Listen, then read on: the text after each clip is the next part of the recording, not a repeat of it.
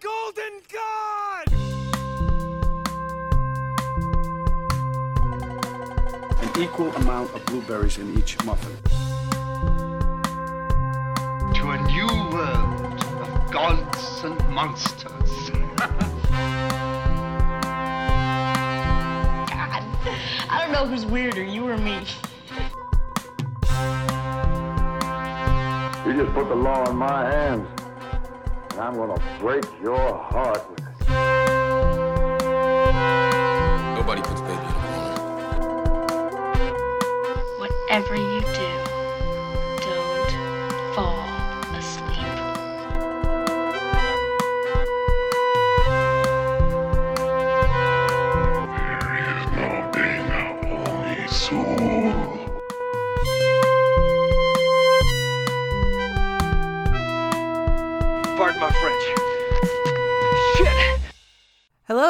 and welcome back to Movies for Life. I'm one of your co hosts, Michelle Egan.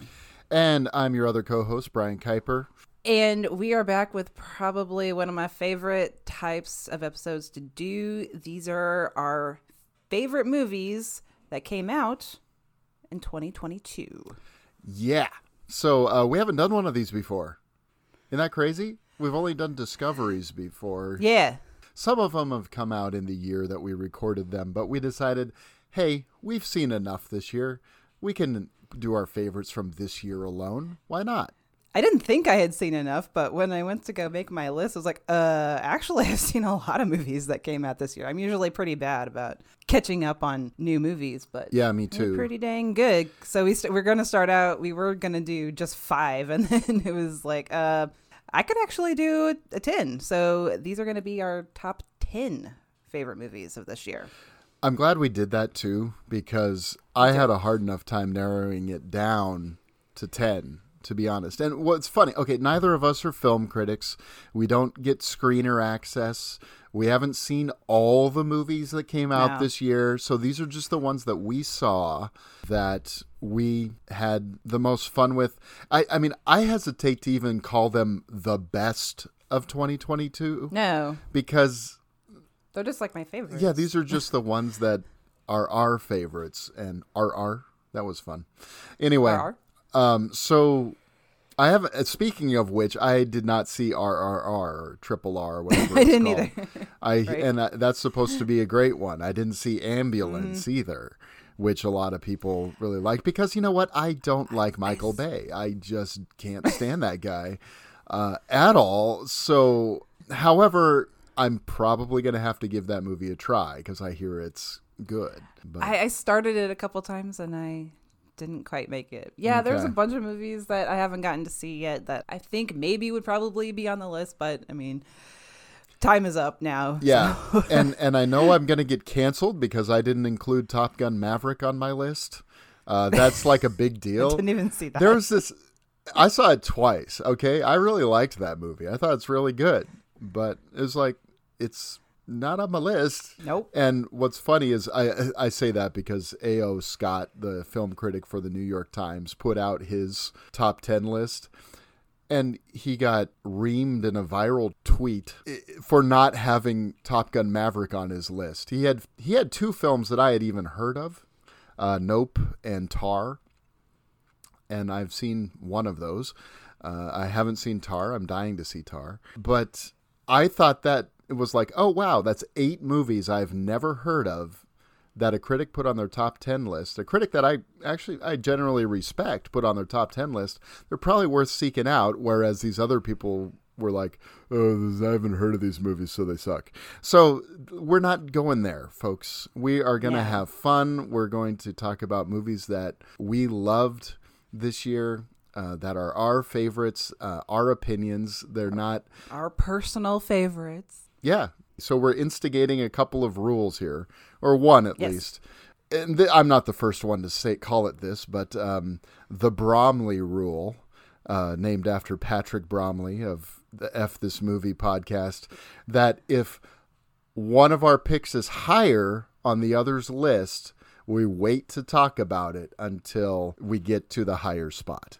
Okay? That's the main rule. The other rule is there are no rules. Ooh. Okay. Nice. No. Anyway. Yeah. So how did your list kind of work out? My top 5 it was those were pretty easy to pick out, but it was Mm-hmm. Yep. it was that bottom five that's always a little bit difficult. That kept Yeah, changing around. It did. I think it's pretty good now. My top I think. I hope. I'm done. It's time. Time's up. my top two haven't changed since I saw the movies in April.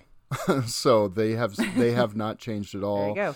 My next couple did two or three or four uh, are actually ones I've watched just within the within the past month or less.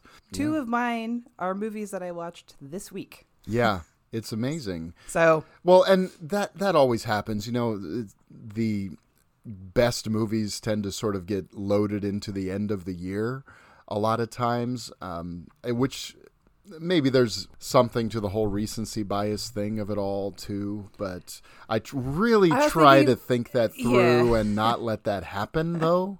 yeah, with those two, they're my they're my number ten and nine. So they're the lowest on the list, maybe because of just recency. But uh, I don't know. I, just really want to talk about them because I did really enjoy them. Yeah. I was trying not to let that. I was like, oh, is it? Can I not put it on there because I watched? That doesn't really matter. It came out this year, and I just now saw them, so it's okay. Yeah, that's right. Whenever you That's saw right. them, it's okay. Yeah. yeah. All right. So are we uh, ready to jump in? Do Let's do it. okay. Let's shoot this fucker. Let's shoot this fucker. How, who's going first? You? You go first. You're more Sure. prepared than me. You took notes and stuff. I have notes. I'm making this all up as I go along. I'm Perfect. call me Indiana Jones. I'm making this up as I go. All right. Okay, I'm gonna cut so that out. Why?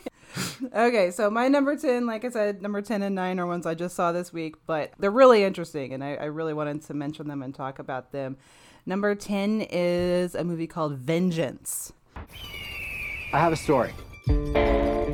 Okay. I'm in West Texas, where this family just lost their daughter to an opiate overdose. Oh my god, I'm so sorry. It's okay, it's not someone I was close to. But you flew to Texas for it?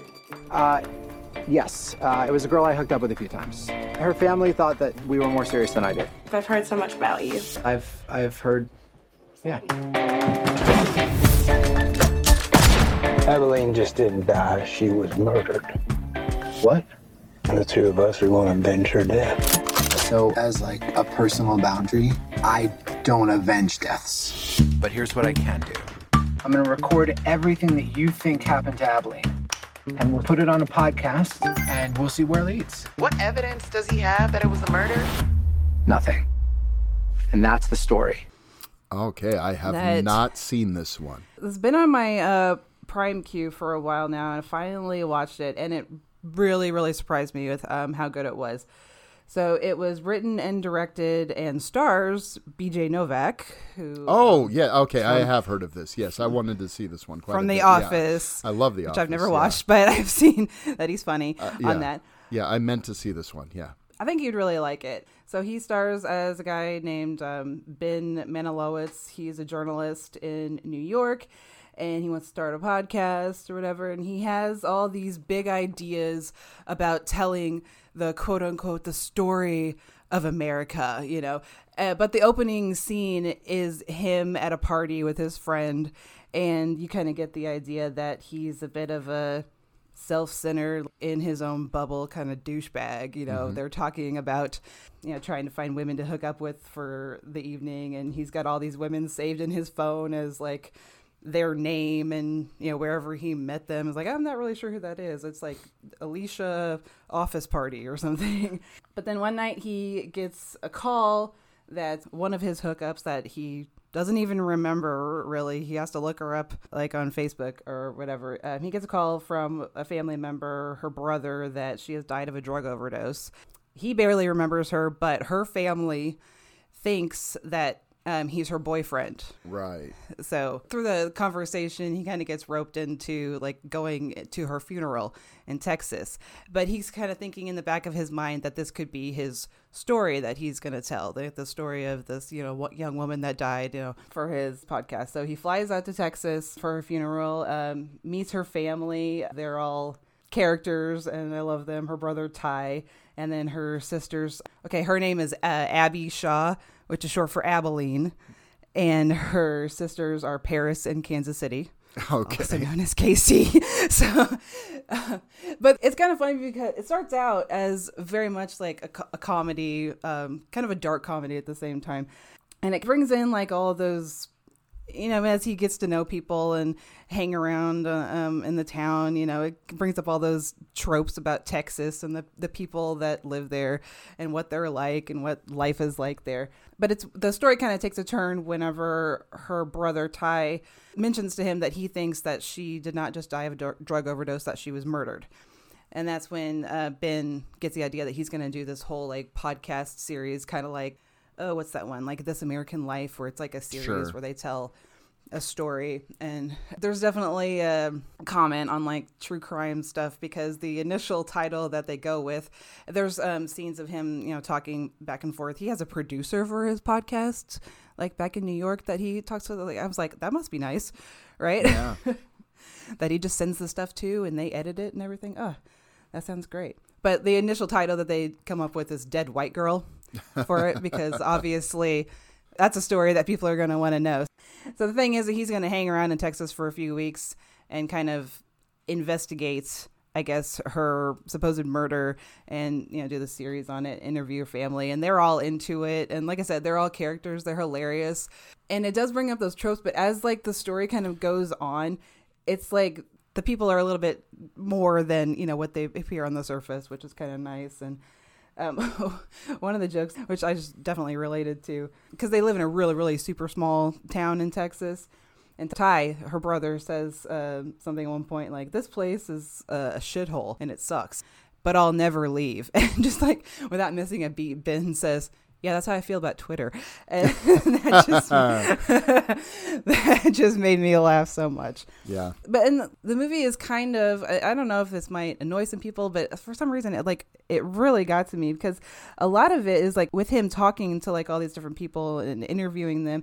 It's a lot of people saying stuff that like should be stitched on a pillow, you know, like everything they say is like philosophizing about life and what it's like living in modern times. But I don't know, like kind of the place that I'm in now in my life, and I'm just kind of reevaluating things and how I look at the world and interact with it. Like this stuff really got to me.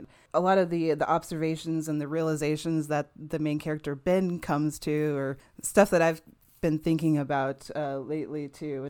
It's very funny. and Like I said, it's dark comedy and it starts out as mostly a comedy, but the interesting thing is kind of where the story goes by the end. It's very different, very unexpected. Very, very much recommend this movie. I liked it a lot. Yeah, Also, this- Ashton Kutcher has a very Yeah, yeah. I heard I heard Kutcher gives a really great performance. he is, yeah. This is one that was on my radar to see, and I I missed it, unfortunately, because you know I I think B.J. Novak. Not only did he star on The Office, he was one of the key writers of The Office, the American version, of course. I don't know. I think he's really sharp, really funny, Yes. uh, and and so I really was curious about this one. I think a movie that takes on you know some of these sort of current trends, you know, like true crime, like social media, and looks at them with that satirical lens is kind of totally my thing right now. kind of is mine now, too. Yeah, I mean that's just the I, I love things that sort of skewer that. And so, yeah, this was one that I definitely. I th- yeah, wanna- I think you'll find this out. one interesting then. Cool. Okay, my number 10 is the most Nicolas Cage movie ever. Uh, the unbearable weight of massive almost- talent. ugh, that is when I had to bump off. Yeah. but yes, I was awesome movie. Love that. fighting for what was going to be my number 10. And I'll mention what I knocked out uh, when we do our honorable mentions at the end here. Okay, so this has the best bromance of the year. I know.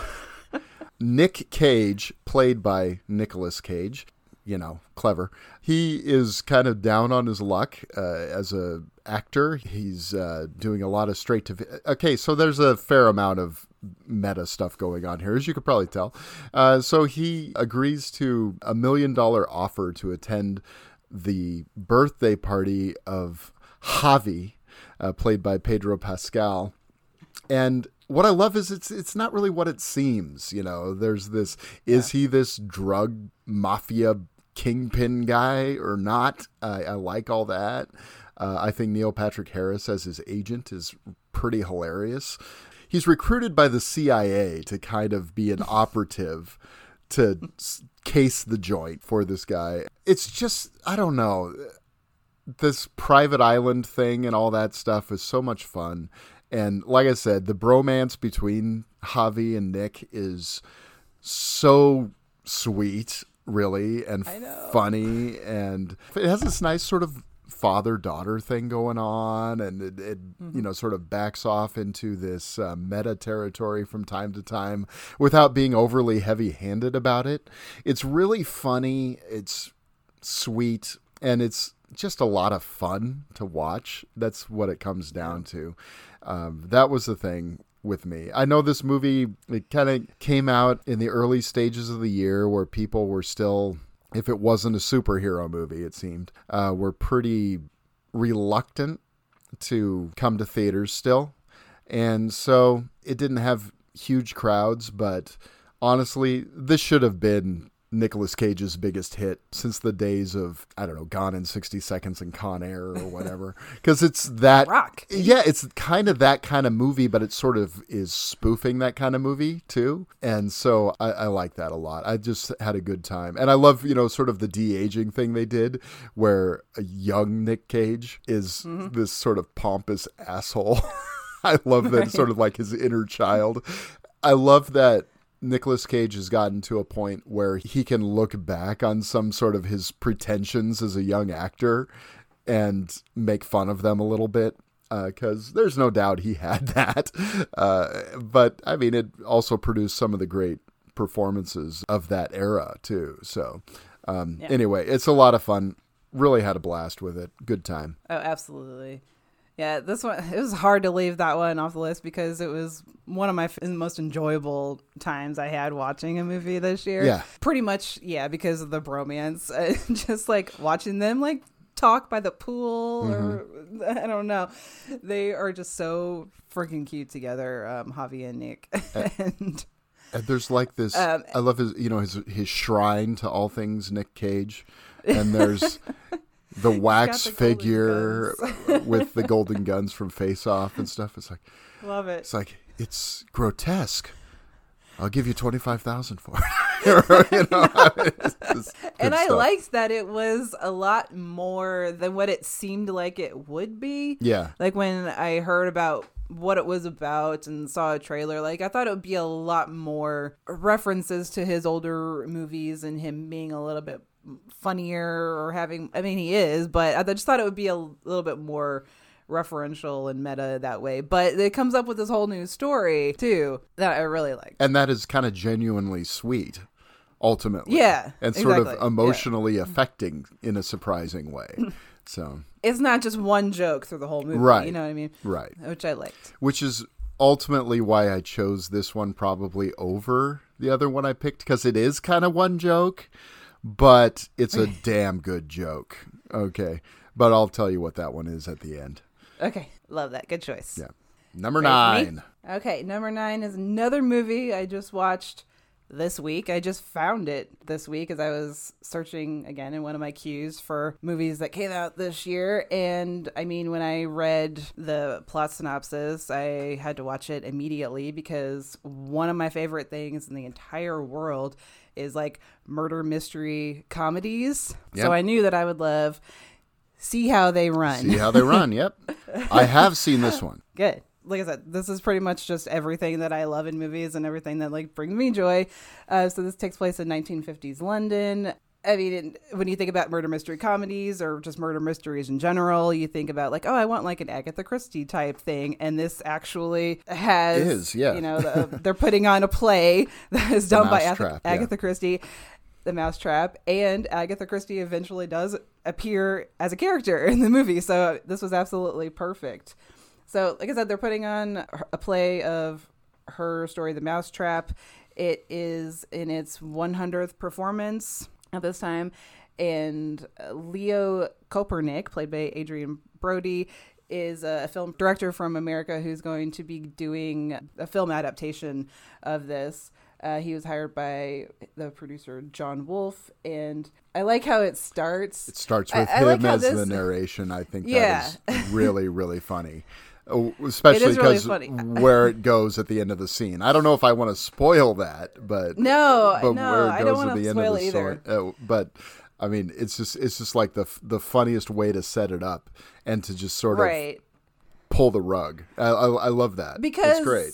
because it's a comedy it's also like commenting on like these Mm-hmm. murder mysteries and how they usually play out. And i don't care if murder mysteries like always play out exactly the same way. Right. that's exactly what i want to see. And that's kind of what this is commenting on too in, the, in a way. Like it does the same thing over and over again but people still love it because it's i don't know because it's great. So we have sam rockwell as the um the typical like grizzly uh what is he? He's the inspector? Inspector stoppard inspector constable commissioner. That made me laugh every time.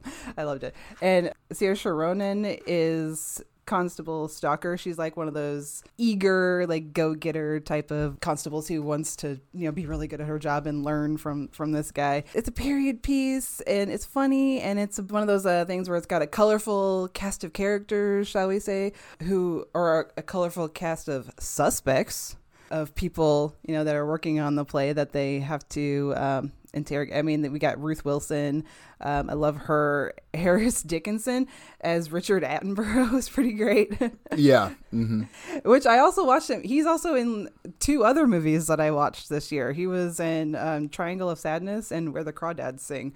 So saw him in three different movies this year. I liked Reece Shearsmith as John Wolfe. I mean, these are some. A lot of these actors are ones I don't know a whole lot, or I know them by face but not by name. Especially the, like the guy who plays John Wolfe, Reece, Reece Shearsmith. So now I know his name. This is just my kind of humor. I, I was genuinely laughing like so much at somebody. It's like that dry, quick wit that I absolutely love, and especially when it's delivered the way that these actors deliver. One of my favorite moments was uh, between Sam Rockwell and Saoirse Ronan, where you know she, like I said, she's like the eager constable who wants to like do everything right, and she's like, "Do you write everything down?" It's like, "Well, no, I just I write down what's important." It's like, well, how do you know it's important? It's like, well, when we look back, you know, I'll, I'll know that it's important because it's it's in my notebook. And he's like, so you do write down everything? Yeah, everything. Yeah. It's just just one of the exchanges like that. Um, I absolutely love. And Yeah. uh, For me, I just I I adored this movie. yeah, it. yeah. For me, Saoirse Ronan is really the standout of it. She is. I, I. I think she's really terrific. And if I'm being honest, okay, which I will be for a second. At first, I, I and I love Sam Rockwell, but I really had trouble believing him as a London or British inspector at first. sure. However, I, I he won me over. He won me over Mm-hmm. because he's a terrific actor. That's the thing. Um, so that took me a little warming up, to be honest. But uh, I love the interplay between the two of them. I think that's my favorite aspect of cute, the yeah. movie is, and I think that's what makes the movie so charming is just this interaction between those two and and that sort of drives the plot forward. Yeah it, it doesn't lean too far into the again the whole meta aspect saying you know how these turn out you know how these go. But it also doesn't necessarily do like knives out and really try and subvert it either. You know Mm-hmm. it, it, but it's it's really entertaining. It's a good movie. I, I had a good time with that one. It's just yeah, it's really well written and like everything that they bring up actually like comes to be later on in the movie. Like there was one point where I was like, "Oh, are they going to remote English cottage house?" Yeah, they are. and I just that just made me laugh too, you know, because that's something that they bring up. Because that's how these movies always end. Like everybody, all the suspects are gathered in a remote English house where the detective or inspector tells them who the killer is and but then it also yeah doesn't play out exactly the way that they say it's going yeah i think it's i think it was just really really well done with that way being meta but also like you know doing its own thing doing its own story within that Yeah, And yeah. very very charming yeah it's Yeah. a good word for it Yeah. i was very charmed by it Yeah, I was too. I was too. Unfortunately, I did also see it right after another movie that is further up my list. So that that is so it did affect Ah. that. It did affect that, and we'll we'll talk about it. My number nine shares some things in common with one that I am positive. I this is the one I am absolutely positive is on both our lists. Uh, Not this movie, but the one that it has things related to, and that is a movie that even though I am not an Asian girl from Canada, I could relate to, uh, and that is Disney Pixar's Turning Red, Oh. uh, directed by uh, I didn't get to see this one either. yeah, directed by Domee Shi. Uh, this is a movie about growing up and how you relate to your families. It stars uh, Rosalie Chiang uh, as Mei Mei, who's a sort of pre-adolescent girl and she has a group of friends who have diverse backgrounds here and she is very devoted to her family and to the traditions of her family. Uh, they help to run a tourist attraction of a temple in their town. Then one day she wakes up and discovers that she has turned into a giant red panda. Obviously she freaks out but she finds that if she comforts herself she is able to turn back uh, into herself her girl form. Now with red hair though which is interesting. So there are controversy about this movie because it's frank about things Mm. like puberty like the fact that girls have periods. Oh my gosh. I know. What? uh, yeah i know Oh my gosh. um i actually thought the way so way all of that was handled was so funny and so real because I'm I'm a I'm a girl daddy, and uh, I I remember when all that went down, and mom was ready. Okay, mom was ready. Dad was not ready. so uh, so you just kind of gotta yeah you gotta go with it. Um, Sandra O oh plays Ming, the mother. Uh, she's terrific. I love Sandra. Yeah, and um, one of the things that uh, relates to another movie is uh, James Hong is the grandfather in uh, Mr. Gao in this, and it's just a wonderful movie. And you know, this it turns out there's this whole family curse where they called upon the the power of the red panda to protect them from fighters in ancient times and so in modern times they go through this ritual that traps the panda inside like a pendant uh, some sort of keepsake but they also uh, Mei and her friends are infatuated with this boy band. It takes place in like the early 2000s.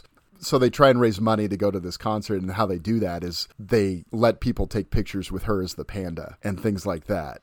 So, and she'll do like um, personal appearances and stuff like that. Well, also, she's warned at the beginning the more you become the panda, the harder it is to go through the ritual. To change back. Yeah, so there's a lot going on here. You know, there's a lot of subtext going on here about not just growing up, but there's there's you know things like LGBTQ identity are certainly in the subtext here, the, but also the the tension of when you grow up, you want to be devoted to your family, but you also need to break away from them. Obviously, there are themes here that cross over into another very popular movie this year. It is an absolute travesty that Disney did not allow this movie to be released in theaters.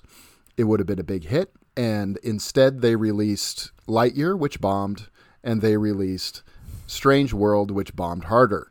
This movie would have been a hit. I have no doubt about it. So the fact that uh, Disney seems to want to bury Pixar has just kind of been a bone of contention with me. Part of it is because this would have been the movie that that my daughter and I would have gone to see.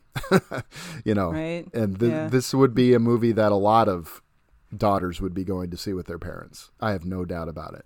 And my kids, uh, my sons liked it too. So we watched it all together on Disney Plus, and so Turning Red. It'd be a uh, good Pixar. way for kids to discuss like what's going on with them with their parents. Exactly. You know? It'd be a good Exactly. Be a good um, conversation starter in that way. And- yeah, I really wish I had Yeah. seen this. And I need to. my my daughter, this is I think her favorite movie of the year too, and she's she's she's fourteen. I mean, this isn't like you know little kid kind of thing. Uh, Pixar's always been good at that though, where they can Yeah. make a really entertaining movie that's got some really deep themes in it and really heavy themes sometimes. Yeah, when this we- was my year of catching up on Yeah. Pixar that I missed, and I I was know. like, "I'm fine. These are great." I know. I I'm not crying. You're crying. and well, what's Yeah. what's interesting to me was They're pretty good at that shit. when the when the kids were little, when they were just about to transition into those sort of preteen years, we saw Inside Out. Oh my god. And I was ripped apart. yeah, me too. and then we watch this this year when my kids are it's like they're coming out right at the right time. And Yeah. so watching this with my daughter in particular, and I watched it twice with her, it's gutting. Because there are these, you know, lovely father daughter scenes in this too. The father who does not have this panda curse, you know, because it's only with the women in the family, you know, trying to understand and relate, but not really able to entirely, but trying to say the right things, but not being able to, and uh, all of these kinds of things. It's really poignant and powerful, and there's something in this for everybody. And uh, the reason I brought up what I said about, you know, even though I'm not a a, an Asian girl from Canada, I could still relate to this movie, uh, is because there was a major criticism that came out early on. I just can't, there's nothing in this movie I could relate to, says, you know, a middle aged white guy. And it was like, who cares? It's about empathy, it's about connecting Yeah. to It's about learning about people and what Yeah. other people and what they're going through. what they're experiencing. That yeah. I mean, Roger Ebert famously called movies empathy machines, and this is a prime example of an empathy machine movie. And of course, it's Pixar. It's beautifully made. It's beautifully crafted. It's created uh, by Asian people behind the scenes, as well as in the voice talent. Uh, so it's a very personal piece for the people who made it. And I love that, you know, this is kind of what they did with Coco a few years ago, where you had um, a very Hispanic experience kind of movie, Latino, Latina experience kind of movie going on. And that one, again, perfectly relatable for anyone who has a heart, you know. um, it doesn't matter. It, and again, it's the empathy machine, and it's giving you a glimpse into these worlds that you may or may not have experience with, but you can still have a empathetic time enjoying and, and experiencing. So I, I love Pixar. I think they are without a doubt the best animation studio for the last 25 years since Toy Story Yeah. came out. It's a great film, and I, I think it'll only grow in stature as it goes along. I kind of had a feeling when I was looking back at uh, the movies that came out this year that this would be on your list, and I'm glad it was because now I, I really want to like run out and see it now. Very sad that I missed it. Yeah. I think it's one that I would definitely enjoy. I think you would too. Okay, number eight. Number eight for me, um, we're gonna go completely different from that, but it's one that I don't really have to say too much about because we already did a full episode on it. Halloween ends. All right. I wasn't sure if this one was going to end up on the list, but really, the more I thought about it, it's like I've been very intrigued by this whole ha- new Halloween trilogy that they've done and how different it's played out than I thought it would. And Yeah. like I said in that episode, this was my favorite of the three. And the more I think about it still, the more, yeah, it's definitely one of my favorites that I saw this year. I just, I really related um, to Laurie's story and her arc and like where she was, that particular stage of coping and you know trauma and everything that she's in in this movie even more so than i related to uh her in the 2018 version Yeah, I think it's a like, more I'm relatable form of trauma or trauma response for a lot of people. Most Yeah. of us don't hole up in a fortress and become, you know, poster children for the NRA. But I like, yeah, I loved how this was more about her trying to rebuild and Yeah. how it was very positive and very hopeful because that's just kind of how I'm feeling right now, too. So um, I really enjoyed seeing that portrayed in a movie and not just like all the downer parts of it, you know, that there is another side to of overcoming things. And I'm still sticking by my theory that a lot of this movie and a lot of this whole trilogy is just more metaphorical than literal, you know, having to do with Laurie and Michael Myers. And that maybe I think the reason that people maybe didn't enjoy it as much is because they just wanted Michael Myers killing people. And I don't think that that's what this trilogy was ever trying to do. It was more of what he and the other characters were representative of. Yeah, um, and it's ironic because w- the movie that gives you that, Halloween Kills, is probably Uh. the most hated of them all. Right. I, I don't know. I just found that sort of interesting. Uh, yeah, I liked this movie, and the more I think about it, the more I like it. Because I gave it a three star review, like I said on the episode when I saw it. No, I didn't review it. I just rated it. So I like it. Um, my son hated it, and I get that. But I have a feeling it's going to be one of those movies where, like Halloween get three, yeah, like Halloween three, it's going to get the reevaluation thing happening to it in another, you know, 15, 20, 25, I don't know, 40 years.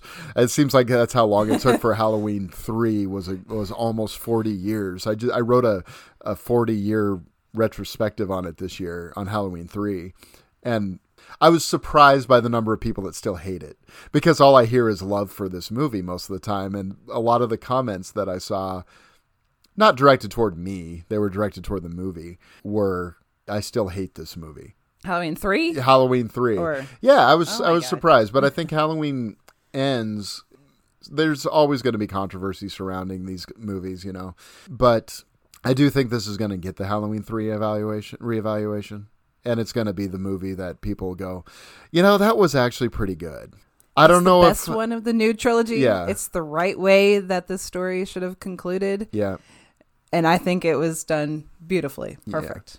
I still don't know how I feel about David Gordon Green doing The Exorcist next, but we'll see. I kind of like the new trilogy of Halloween overall, but you know, there are differing perspectives on all of these things, right? Which we went into in depth in our Yeah. Halloween Like I said, ends not, not much more to say. Yeah. Go listen to that. yeah, if you're interested. Yeah, for sure. Okay, my number eight, I'm kind of wondering if this is going to be higher on your list, is what became for me the second best horror film of the year. A very surprising film that I don't want to say that much about for those who haven't seen it yet. Uh, from Zach Cregger, Barbarian. Higher on my list. I had a feeling. We'll talk about it when we get to it. Okay, number seven. Okay, me again. Jeez. Okay. So this is another recent one that I saw. And I put off watching it for so long because I really didn't think that I was going to like it, even though I have liked the other stuff that um, this director has done. Robert Eggers. Okay. Um, yeah. Talking about The Northman. Okay, I have Northman or whatever. However the. Northman. I have seen it. It's not on my list. It didn't quite make my list, but yeah, I like this movie. And it would make a hell of a pairing with a movie that's in my honorable mentions, by the way. Okay. I'll talk about that in a minute. So, like when I texted you that I was watching this, one of the reasons I liked it is that this is a big, beefy man movie. and I'm not mad at it for that. Yeah. For um, Alexander Skarsgård um, and his shoulders, like what the hell? Like especially now that I started lifting, I was like really watching. I know. I was like really looking at his body. I was like, okay, damn son. Yeah. You know what it I- I takes don't now. yeah. I know, right? Yeah. Much more respect. Respect, boy. But yeah, like I I don't know what it is. This is gonna make me sound dumb, maybe, but like some period pieces like this kind i it's, it's hard to relate to those kind of movies you know? Sometimes the language and them trying to be like historically accurate like the names or whatever it i don't know. Sometimes it's hard for me to like really follow what's going on or it's just there's nothing to connect to to relate to. But this one it really kind of got me right away. Like you told me i didn't even realize that this was kind of based off of uh, hamlet Yeah, I realized that as we were watching, because first it's like, wait, okay, so Ethan Hawke is his uncle, or is, Ethan Hawke's his father, father. and he's killed by his uncle. Uh, That's that rings a bell. and then where where it really hit me was when uh, Nicole Kidman tried to sort of seduce him. Okay, I was like, yeah. oh, there we are. Yeah. But at its core, I mean, it's basically just a revenge story. It is. Which I love. I love revenge stories, and it doesn't get too bogged down by other things. It keeps it to that core, which is why it was a little bit easier for me to watch it and, and relate to it. So it's um, Alexander Skarsgård as Amleth, I think Yep. is his name. Like yeah, the names yeah. like hard. it's, it's, Um, and again, it's Hamlet. So as a young boy, yeah, he sees his father murdered by his uncle and seemingly takes his mother away to be his new wife now. Um, I like how the boy gets away, Amleth, when he gets away from one of his uncle's guys that like comes after him to try to kill him. He just like cuts his nose off, and Yeah. the guy doesn't want to admit that a boy Right. did that to him, so he gets away. But anyway, he's like he's grown up now, and he's um, with some Vikings. Oh Vikings. gosh, that so, like, berserker scene is crazy, isn't it? Man, but basically, yeah, he's he's a grown up boy now, very very grown up. Um, um, this is a very very sweaty movie too.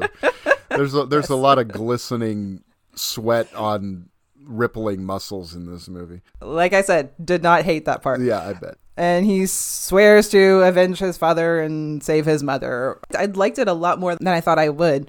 And like I said, it's just keeps it really simple. It does it doesn't feel like as distant as these stories can sometimes be to me. I was able to to follow it, you know. Yeah, it's well paced. It, yeah, it's well paced. Anya Taylor Joy is in this, of course, like a Ah. Robert Eggers uh, staple now, I guess. And don't hate that either because she's I- awesome. She's fantastic. Yeah. She's fantastic in this. It's nice and bloody, like awesome action going on too. Um, and I just I thought it was a really cool movie, and I, I I've loved everything that Eggers has done so far. And it's like I'm gonna make a witch movie. I'm gonna make a movie about dudes in a lighthouse, and I'm gonna make a freaking Viking movie. Like, Yeah. go for it, son. Yeah. You're doing an awesome job. Do whatever you want. So I loved this. I thought it was awesome. Yeah, it is really good. I didn't have a particularly great uh, theatrical experience with this movie, if I'm being honest. No. I was sitting in my spot, and this guy who smelled like Cheetos came and sat right next to me, you know, after the movie started. So that was fun. Right next to you? Yeah, right next to me. It's like, dude, come on. And Ew. okay, the worst thing was I saw this with an audience that was clearly immature. And they weren't like kids, they weren't like teenagers or anything like that. But the part where okay, there's a there's an element of like I'm kind of alluded to of incest in this, and there is in Hamlet too, uh, though it's much more subtextual in Hamlet. Nicole Kidman's character kind of tries to seduce him. And this guy behind me just started going, ew, ew, ew, ew, like really loud. And I'm like, grow the fuck up, you asshole. Seriously. It was just ridiculous. It was just like, it's a story. Depiction does not equal endorsement and all that. But I, anyway, that That's a aside, great scene between the two of them. It's the incredible. Yeah, you know, as, as you said, hey, your woman's in this. Yeah, I know. Uh, I, I Uh-huh. do, I do like, I do like me some some Nicole Kidman, and I think she's terrific in this. I think everyone's terrific in this. I think Ethan Hawke and uh, Willem Dafoe in that opening scene Yes. where they're in. oh, I forgot about Willem Dafoe. Yeah. Holy crap, that's amazing! I love that part in the lodge where they're trying to, you know. Yeah. Man him up, or whatever they're trying to do to make him ready to be king. Some and all kind that. of yeah, some kind of ritual that they have to do. Yeah, I mean, where they're all naked and eating like dogs and stuff like that. It's just wild, and there's so much going on in this. I think it's just really compelling, and it's surpri- I know it's a big sort of sprawling movie, but it really only takes place in a few locations. It doesn't feel like that though. Yeah. Yeah, It feels it feels very contained. yeah, yeah. So I mean, it's it's sort of like the the idea of the intimate epic, you know. Mhm, Um, exactly. It's sort of like Lawrence of Arabia like or something like that. It was an intimate epic where it's this sort of massive scope of a film, but it is about the characters very much. I mean, it's not as sprawling as something like Lawrence of Arabia. That's just an example of another intimate epic, because this is a I know what you mean, though. That's a good way to much- describe it. This is a much lower budget movie than that. But I mean, the fact that they gave Robert Eggers as much as they gave him to make this movie is pretty amazing, because this is not a commercial film uh, that's going to make a ton of ton of bucks. But I got, I'm just going to say it now. This movie, and I can't really even say why, would make a hell of a double feature. You watch The Northman Follow it up with Violent Night, and I am not kidding.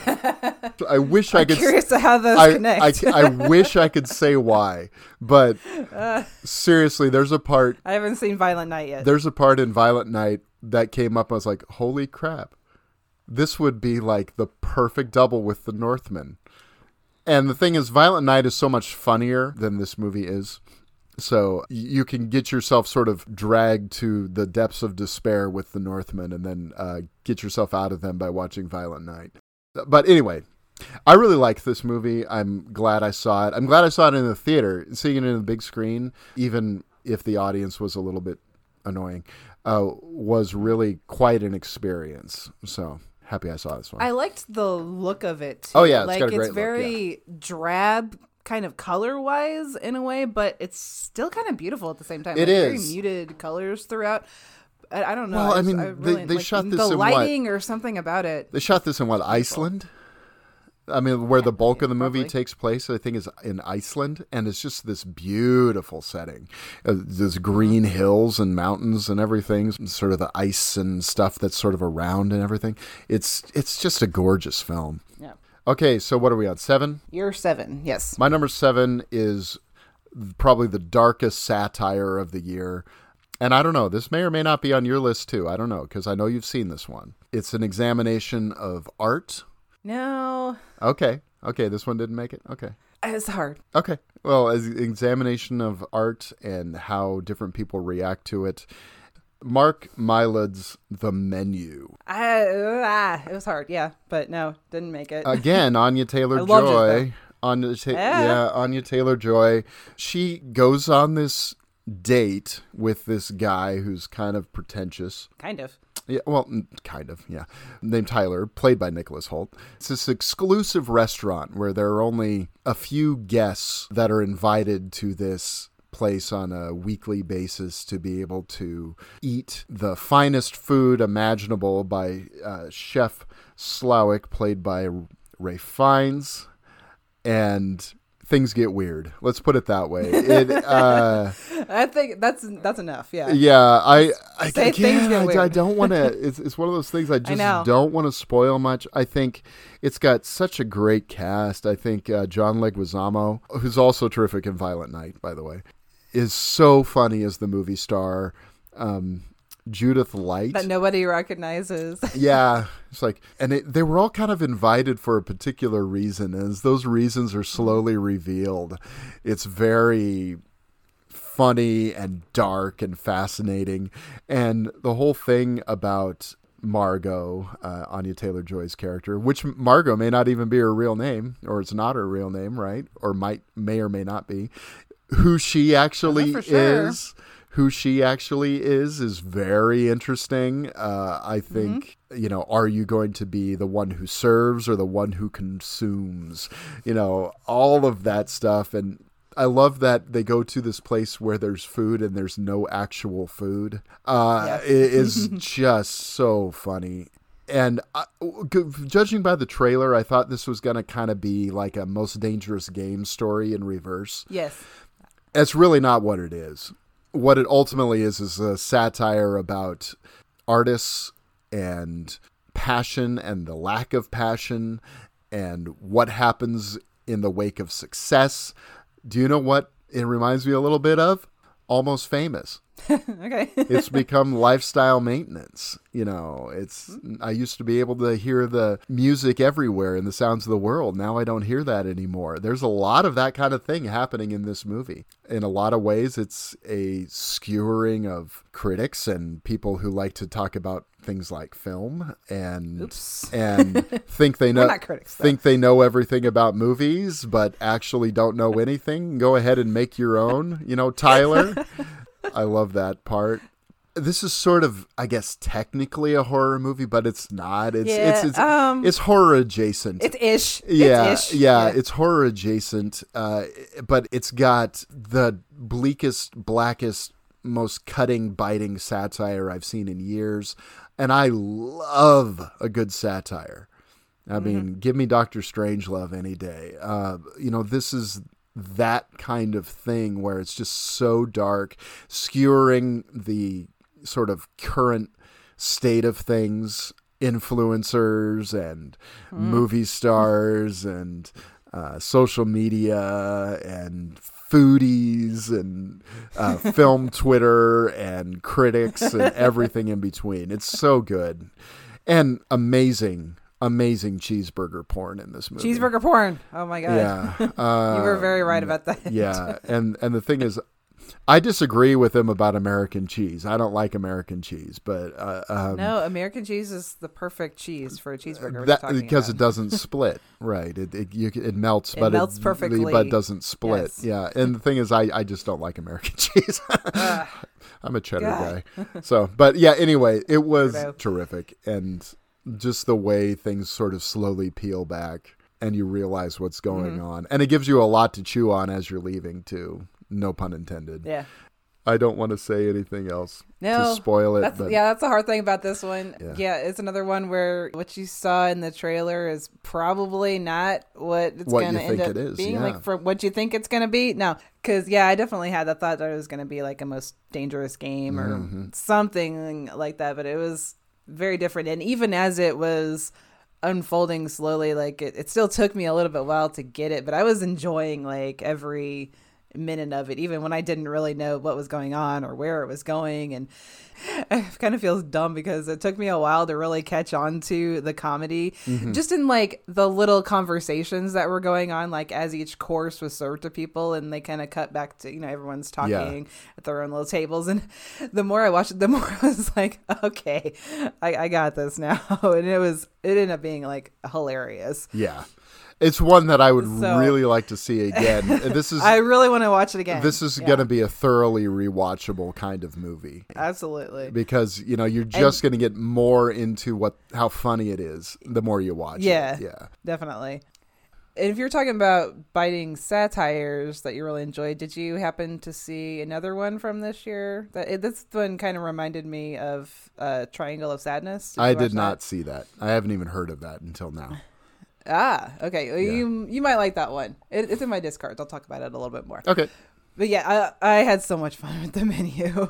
I, I really want to talk about uh, certain scenes, but that'll spoil things. But yeah, we'll just say like Maybe it's Uh, one that thi- it's very cool. This is one that we could do for an episode, I think. You know, this is one of those that you Maybe. can really split apart. You know, do a satires episode and or something oh like that. yeah, yeah, yeah. yeah. And- We'll have to put that on the list. Yeah, so this this would be a good candidate for that. Okay, what's your number 6? My number six is the fifth movie in a series. No, not that one.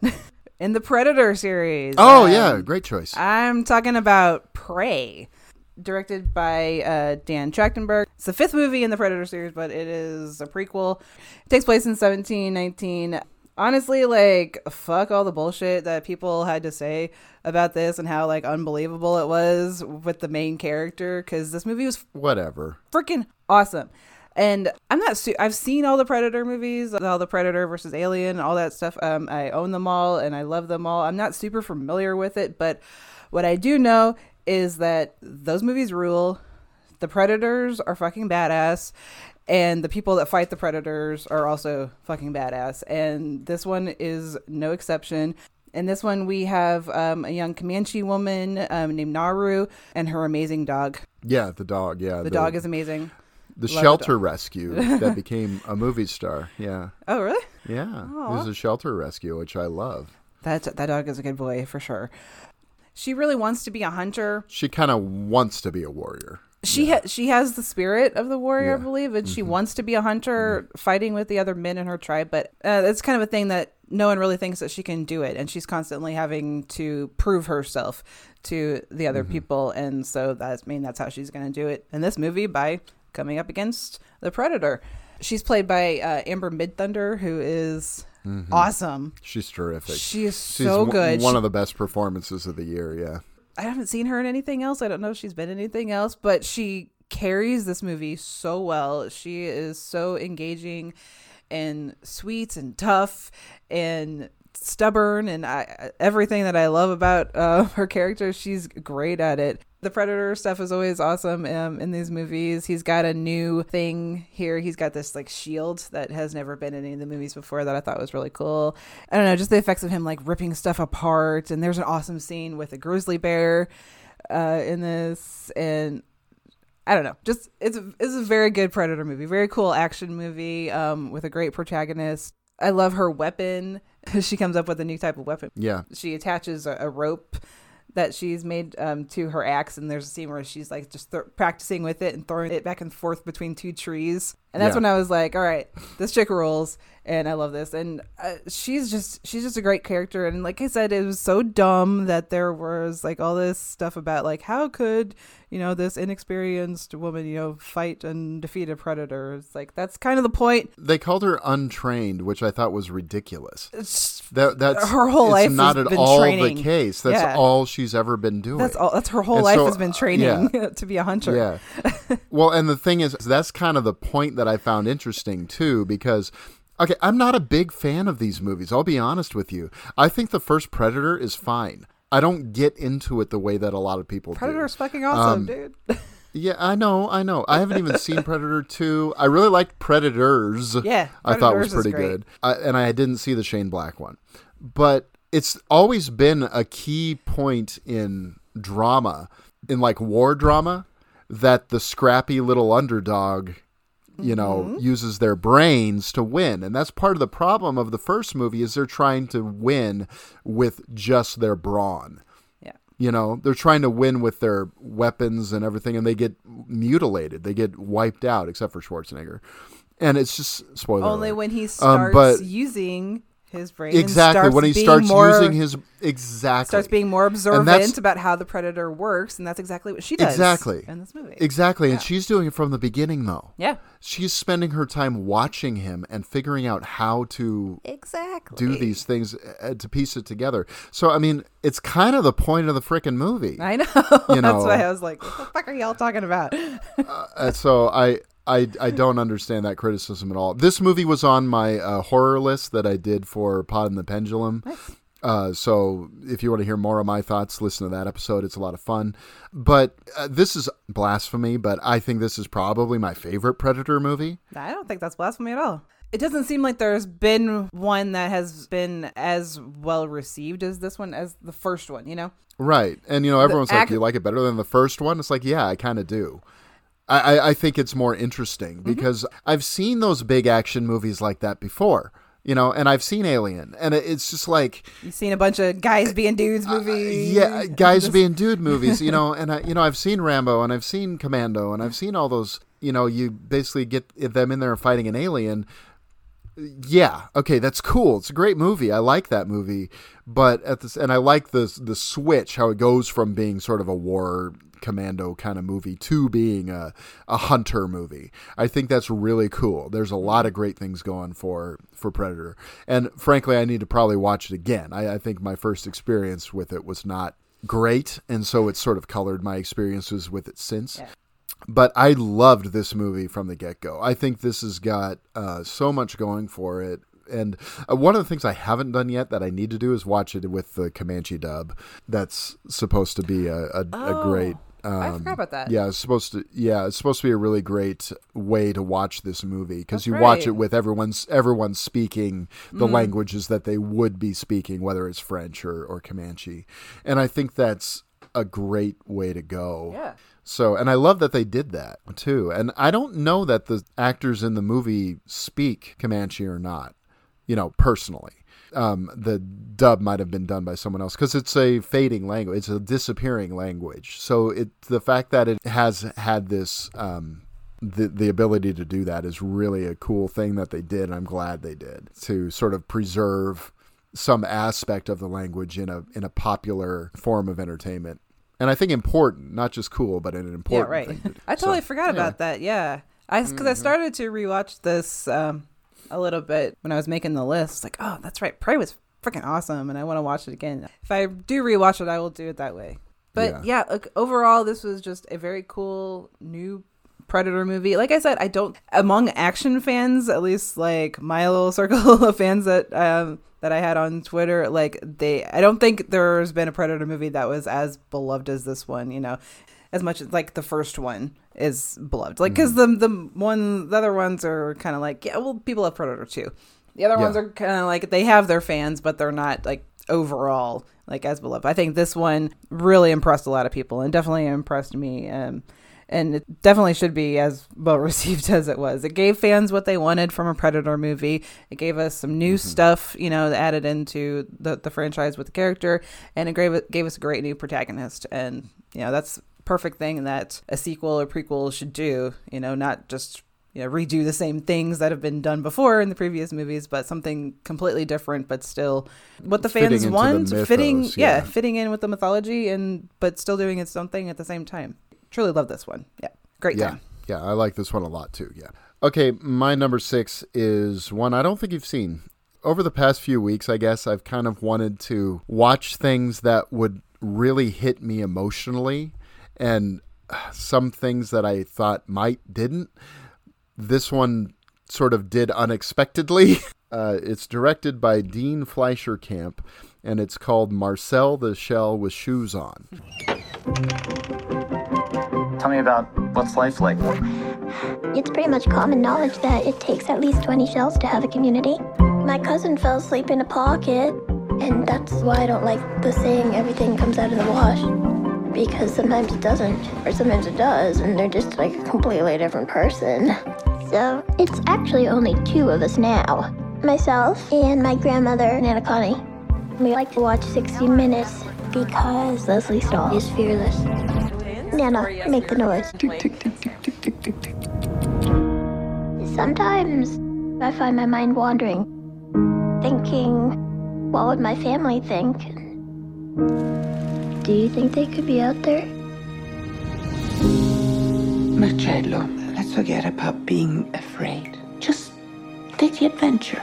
Okay, let, let's do it. Hi, everybody. It's Marcel. I'm recording this video because I'm looking for my family.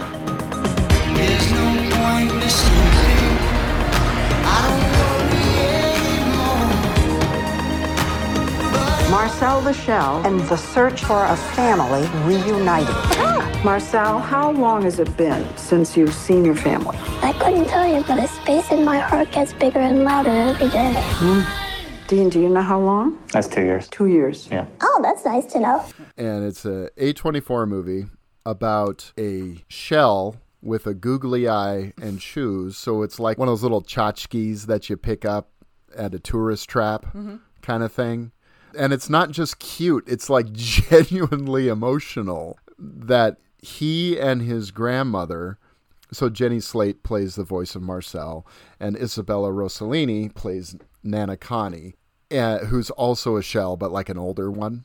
And they are alone in this like Airbnb for like two years. They because their original owners started fighting and they broke up and they moved out and they got left behind and they can't find the rest of their family. So it's just the two of them in this house, and they've had to kind of figure out how to exist alone. So they find ways to get food, they find ways to get water, uh, and he's just like this clever little guy who's a shell with shoes on. and it sounds so insanely stupid, but it is It's cute, honestly. it is so touching what this movie turns out to be because uh, okay the the director of the film moves into this house okay so dean. He discovers marcel one day and he decides he's going to make a movie about him. And marcel keeps asking him things like well why don't you uh, talk on the camera too? It's like well because this isn't about me it's about you.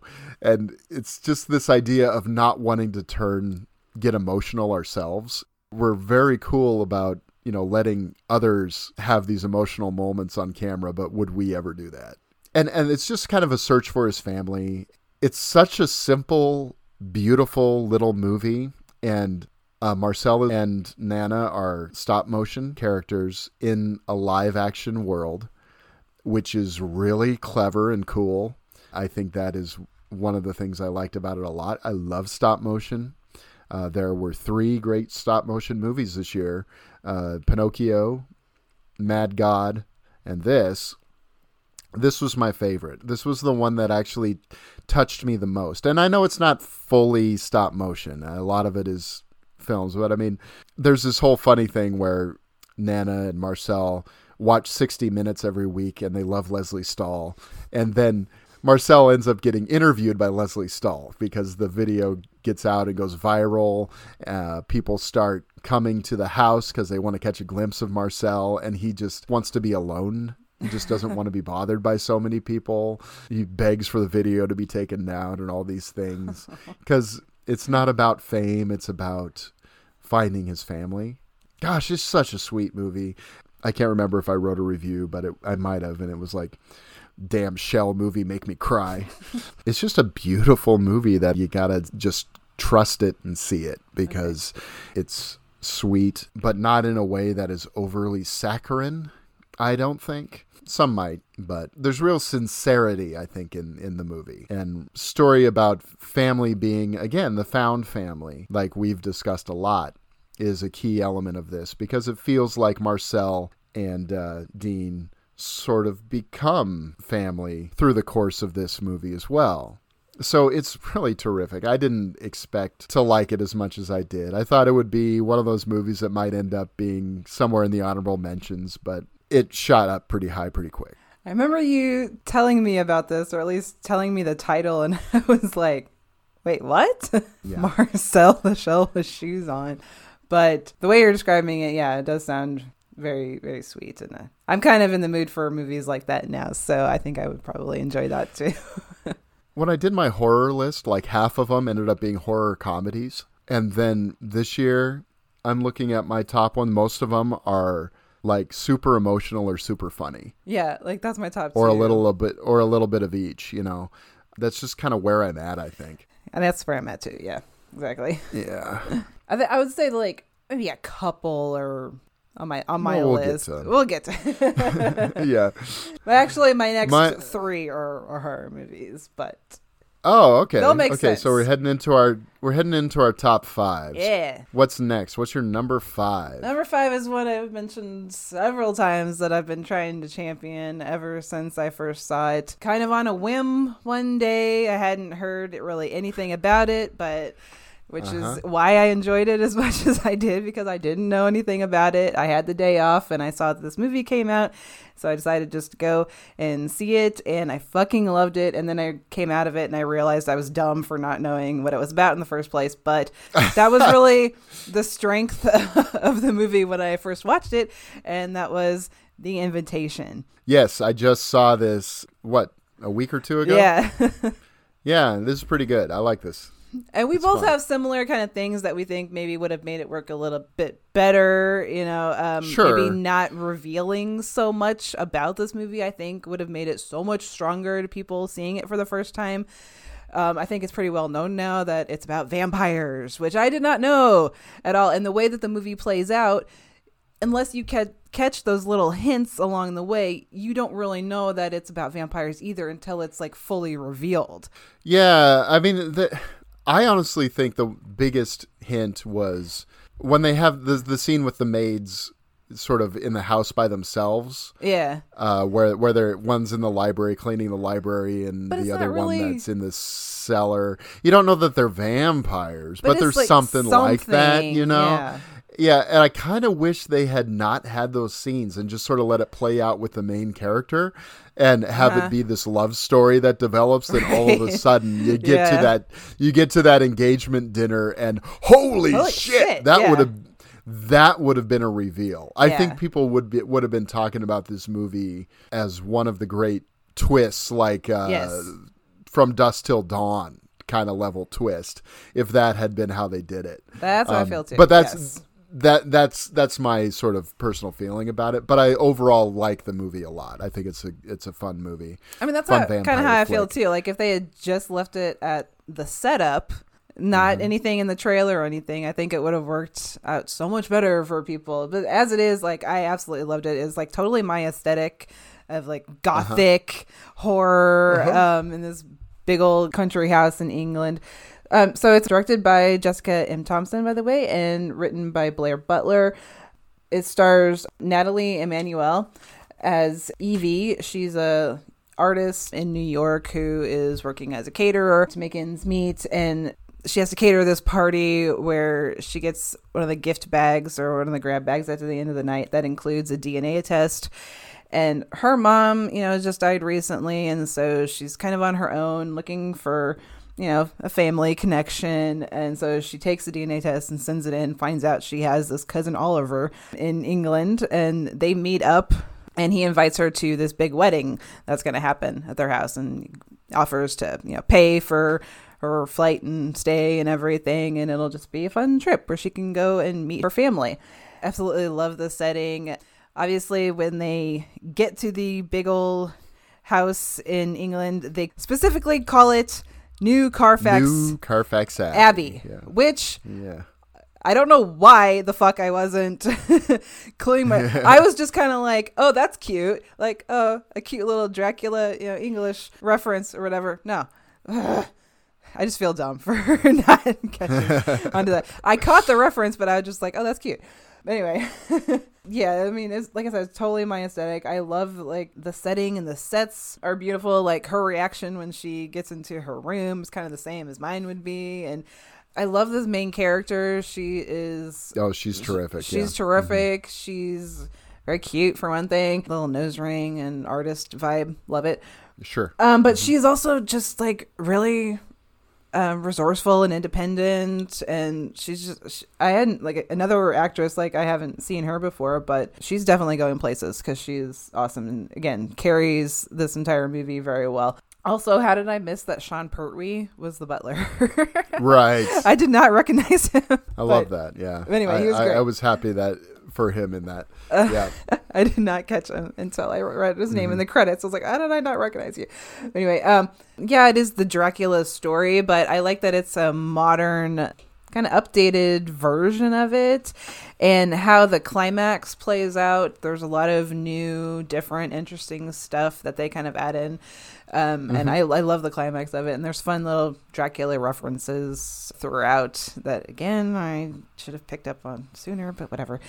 but after it's revealed, like the the Harkers, so um, yeah, my big question with this movie concerns them. It's like, Yeah. what happened to What them happened to- turn them into such assholes? That's what I want to know. I know. This was just um, super fun, gorgeous movie that I I just had a blast with, and I love vampires, Dracula, gothic stories anyway. And again, it's another one of those things where it's like you can take a classic story, something you think you've seen like tons and tons of times before, and just putting your own little spin on it or just doing things maybe just a little bit different like i was i don't want to give it away but like i was telling you about like one of my favorite things in that climax like during the wedding scene that happens i was like that's freaking cool and i haven't Yeah. seen that before I hadn't either. I thought that was really, really clever. Yeah. Uh, to to do it that way, and it sort of plays off the lore of vampires Mhm. while taking it in a new direction. Yes. I had never seen that possibility done before, and it was really, really well done. yeah so you can always just like add in at least Mhm. one new element and boom a Mhm. vampire story is new and exciting again so that's Yeah, what i think this yeah. one did i really enjoyed this a lot And I do think this movie's underrated. I, I think that more people should see that because I think it'll be one of those movies that'll be kind of a cult film for vampire fans, for horror fans. And people are calling it kind of Twilighty. I don't personally What? agree. I don't No. I don't find the movie Twilighty at all. There's another movie that's being called that that is on my list that I am going to throw down on. Okay. um so don't call it Twilighty because it's not. Okay. I don't like Twilight, by the way. Sorry, all the Twilight fans out there. No, I don't You either. guys love it all you want. I'm glad you love it, but I just can't do it. Okay.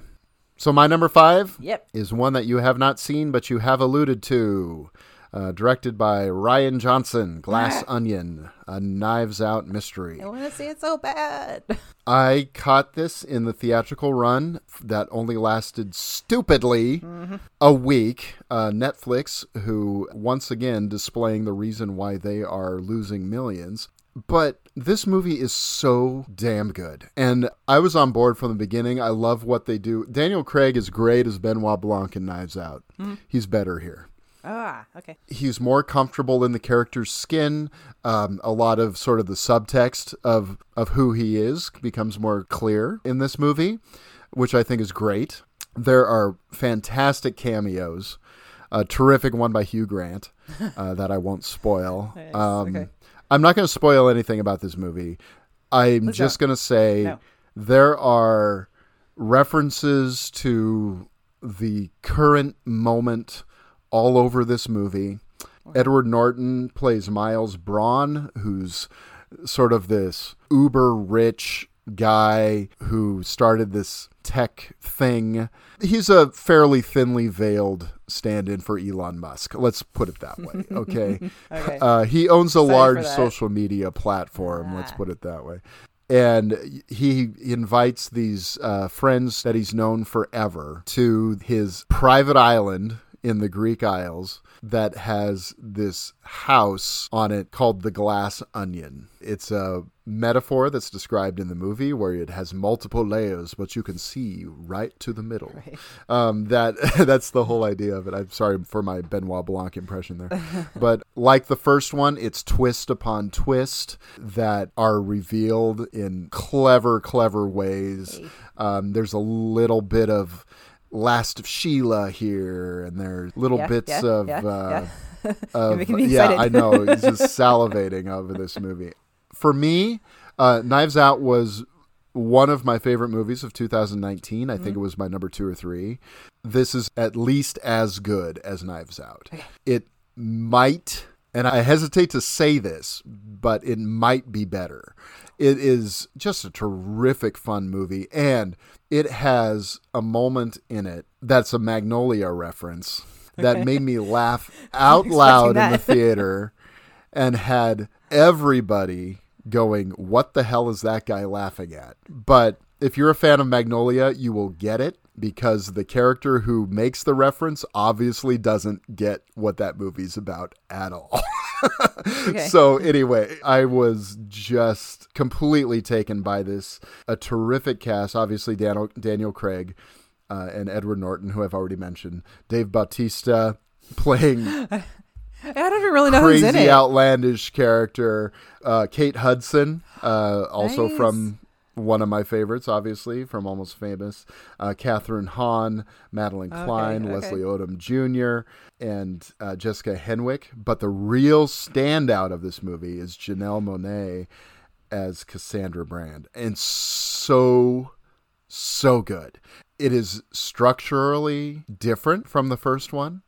It's taking things in a different kind of direction.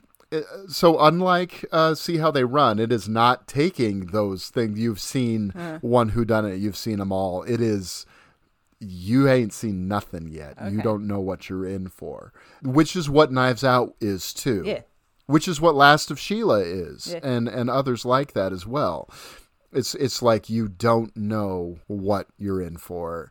I think it's actually funnier than the first one. I was laughing beginning to end through this movie. The whole theater was. I saw this in a huge theater that was packed.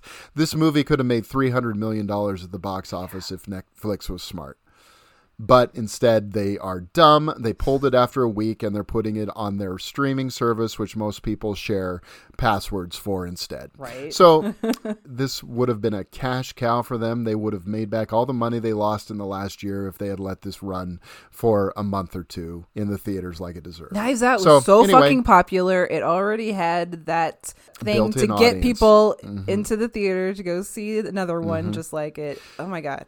I would have seen it five times two- probably because I I'm sure I'm gonna love this when I finally Yeah. get a chance to see it. It's coming Yeah. to Netflix here pretty soon, the 23rd, I believe. So I don't have much longer to wait. 2019 wasn't that different of a year from this one. Yeah. Superhero movies, horror movies were making money, and Knives Out, out of the blue, comes out and makes is like the number two movie of the year, something like that. I mean, it, as at the box office, it made an absolute killing. So I'm sorry, that's just dumb business. I am not a businessman, but I'm sorry, the heads of Netflix are as dumb as a certain character in this movie. That's all I'm going to say. So, anyway, Eh. rant over. but okay, by the time this airs, this is going to be on Netflix. Everyone's Yeah. going to watch it and see how great it is. So, do yourself a favor and sit down and watch this movie. It's too bad that most people didn't get to see this in the theater though, because it slayed with a big crowd that was into it. And I saw it at like 11:15 in the morning. It wasn't even the biggest crowd of the day. Wow. So, anyway, Yeah, this is the one I was talking about that I know. I had, I had to put see how they run on the list because I didn't get a chance to see this yet. But it's coming Yep. out in now six days. Yeah, that's right. I saw See How They Run uh, like two days after I saw Oh. this. And I'm sorry, they just didn't compare. And I like See How They Run. Don't get me wrong. But this movie to me just ruled. I thought it was so much fun. I am- Endlessly fun. And that's it's probably the most fun movie, with the exception maybe of Unbearable Weight of Massive Talents Yeah. that I saw this year. Ah, I can't wait. Okay. And obviously, Rian Johnson just keeps getting better at these mystery things. Because I saw Brick this year too, and I was like, Yeah. wow, he started out pretty strong. then he gets to here, you know? Mhm. Yeah, it's great. I swear to God, if he makes a new kind of like adult murder mystery thing like Yep. this every year for the rest of our Oh. lives, I would fucking love that so much. 'Cause like I said, that's and like my would favorite make a thing. zillion dollars. Yeah. Yeah. Because people will go see them. Because, I mean, we don't get a lot of those Ben- kinds of movies anymore. Yeah. I find Daniel Craig as Benoit Blanc more compelling than Daniel Craig as James Bond. And I love Daniel Craig as James Bond. Because, I mean, by this movie, the things they're starting to reveal about him are so interesting. And Daniel Craig is so into it. It's fantastic. I, I love it. You get to see a little bit more of his private life Okay. in this movie. And I love it. It's so good. Okay. Okay, stop. You're making Number me four. jealous. I haven't got to see it. Okay. Next. Moving on. Maybe that should be my number one. I've been more excited to talk about that than anything else I've talked about yet. So, anyway, Uh, number four is one that I kind of knew that I was probably gonna like when I knew what it was about from Ti West. I'm talking about X. it's in my honorable mentions. Nice. First of all, how freaking cool is it that not only do we get more Ti West movies, which he's been kind of missing for a little bit. Uh, I talked about It's funny. You, we talked about that when you talked about the Valley of Violence last I year. Mentioned- Ty, you really literally said, Ti West, come back. We miss you. And then this year he comes out with not one, two, but Two two, and with the third one on the way. Yeah, so like I mean, how So- cool is it that not only do we get another Ti West movie, and we get a really cool movie, but in the same year we get a, another movie within what's going to be now like a little franchise series Trilogy, of that yeah. trilogy. I don't know, has that ever happened before? I don't care. That's really cool. But as much as I, I did like Pearl, it's one that's probably going to have to grow on me a little bit more. X was just more my thing. So that's why Sure. as I'm kind of having to choose between the two. If I had to, I, I'm going to go with X every time. What's funny for me, and if I can just interject for a second, I'll let you talk about X in a second. While I was in the theater, I felt like I liked X more, but I have found myself in the months since thinking about Pearl more. Hmm. It's like Pearl kind of got under my skin more without me realizing it. And X was like, yeah, that was fun. That was really cool. And I like to see where this goes. I'm looking forward to seeing where this goes with Maxine. Mhm. Pearl, it was like so unexpected to me to go, why does my mind keep coming back to this movie? I can't really explain it, but I like them both. I, and honestly, Pearl made me want to see X again, which I bought, you know, the Blu-ray, so I've got it there to watch. I just haven't had a chance to throw it on again yet, but I will. But yeah, that's kind of what I was meaning with Pearl. Like I, I, I liked it, but it's probably one I'm just to have to sit with and probably watch again and think about it a little bit more. Uh-huh. I haven't really got a chance to do that since I saw it in the theater. But I mean, X, I loved right off the bat. I had people telling me that it was one that I was probably going to love because one, it takes place in the 70s and it's about people making a porn movie. So I was like, Yeah. yeah, that's me. Okay, cool. And I know everyone was into Mia Goth so much for this and for Pearl, but uh, and she rules. I love her, but I absolutely loved Brittany Snow in this Yeah. movie. She, she's she's the she's the she star. of is the freaking Yeah. star of X. I'm telling you. And yeah, um, she is. What I think is really cool about her as an actress, I was so happy to see her do a role like this for one thing because I always knew that she could. Because I think what the thing with her is that she kind of has that like all American look to her. So I Mhm. it's like she would she would be typecast because of her look, you know, blonde hair, you know, pretty girl. I've seen her in other stuff where I've seen that she can do so much more and she really shows it off in this. Like she can really like go there and create a character.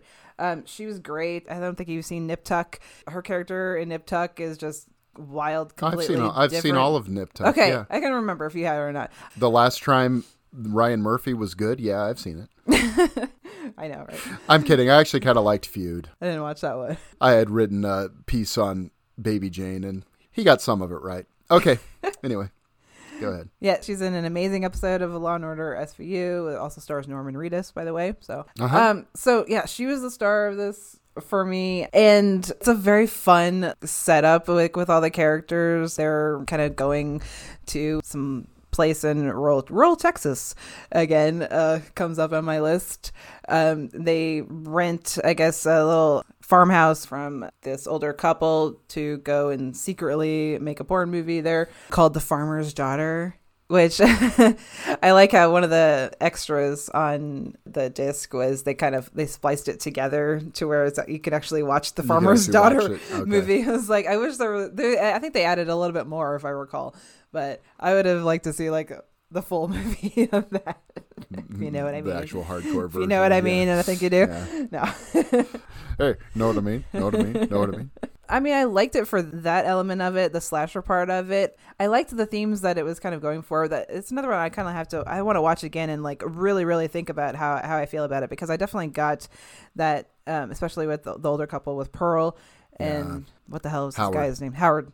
It's all about you know jealousy of youth and desirability and losing your desirability Mm-hmm. and uh, sexual self confidence um, from both of them, from the younger and the older people, fearing Yeah. losing that. So um, I, I definitely got what they were going for, and I, I just really want to watch it and like really focus on. Now having seen Pearl, Yeah. I, I do want to watch it again and kind of more focus on that part of the story. I, I saw this movie mostly in a theater alone, but there were a couple of, I don't know, teenagers or 20 somethings that Mhm. were in there.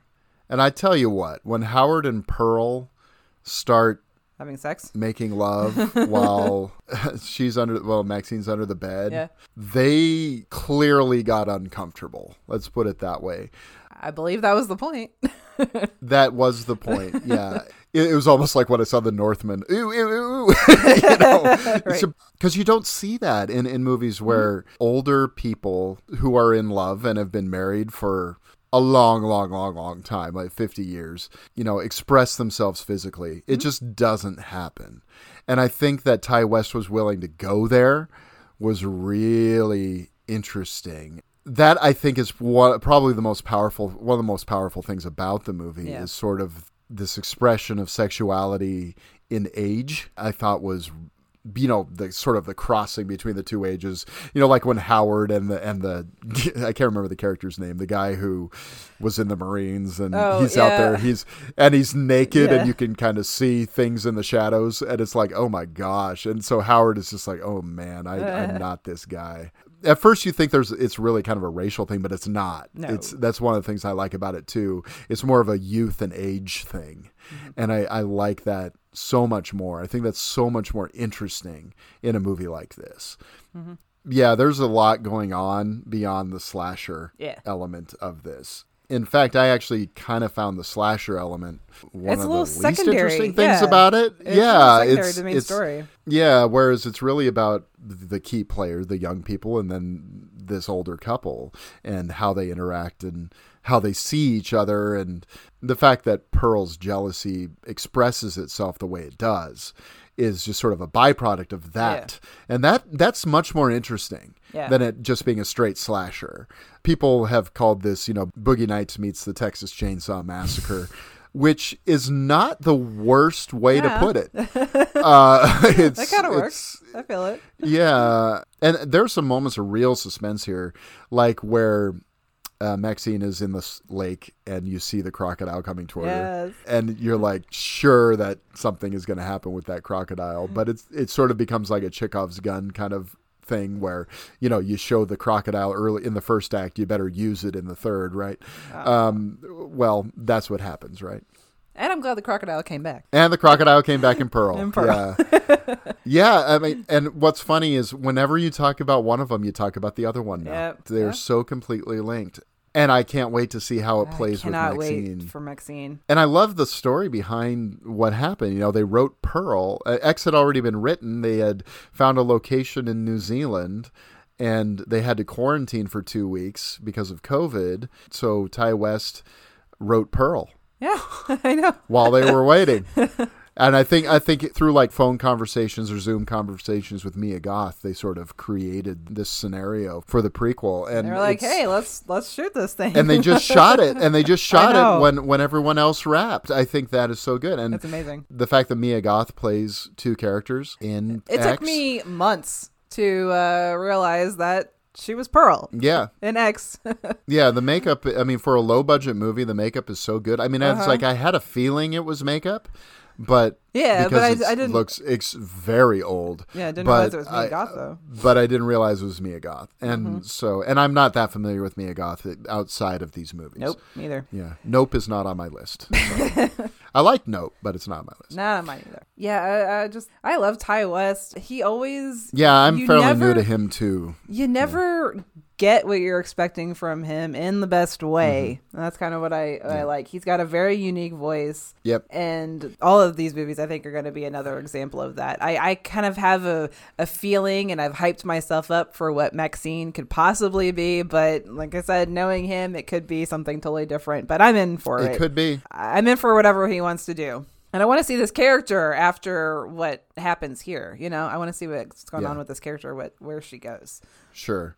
The idea of the possibility of a serial killer in the uh, 80s porn I world know. in Hollywood I- sounds pretty intriguing. God, I hope that's what it is. I know, right? yeah, that's kind of the sense that they're giving. But we'll see. We'll see. And, you know, uh, Ti West is a director that I've seen three of his movies. I've seen Pearl X and The Sacrament, and that's it. I haven't seen House of the Devil. I haven't seen The Innkeepers. you haven't seen my Uh, favorite and- one, The Innkeepers is fucking rad. You would love it. I know even Martin Scorsese talked about how much he loved The Innkeepers.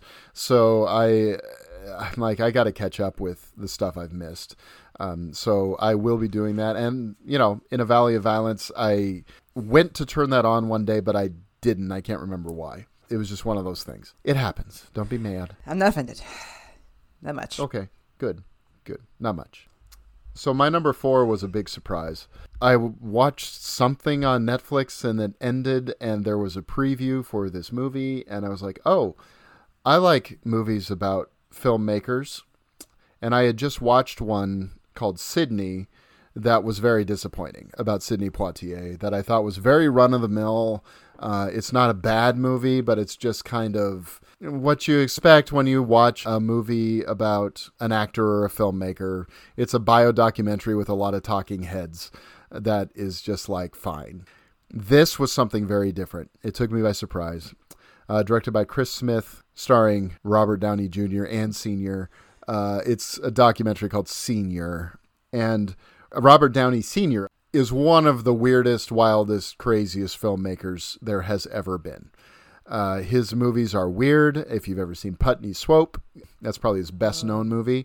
Greaser's Paradise is one I haven't seen yet, but after seeing this, is like I gotta see that. that movie. I don't know if I'll like it, but I gotta see it. So Robert Downey Sr. is sort of the subject of of this, and there's a little bit of his filmography, you know, his biography in this. But Robert Downey Jr. sort of sets about to create this documentary about his father with the help of the director Chris Smith. But Senior decides he wants to make his own at the same time.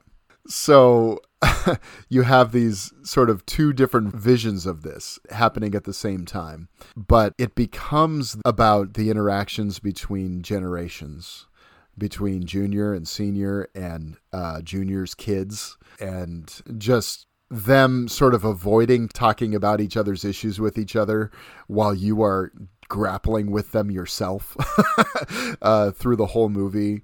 It is unlike any other showbiz documentary I've ever seen. Again, watched this during this time. I wanted to be emotionally moved. This one did it. This one hit me so unexpectedly. I think I watched it on the first day it was on Netflix. I hadn't even heard of it, and I was like, okay, I'm going to just watch this thing. I don't know what else to say about it. It's just kind of one you have to watch and experience to really get it hmm. because you can't describe it a lot like a lot of seniors movies. You can't really just get in there and describe what this is. Um, a lot of people know who Robert Downey Jr. is. He's kind of taken his Iron Man money and he's doing stuff like this. If that's what he's going to do with that Iron Man money, praise be to God because this is amazing.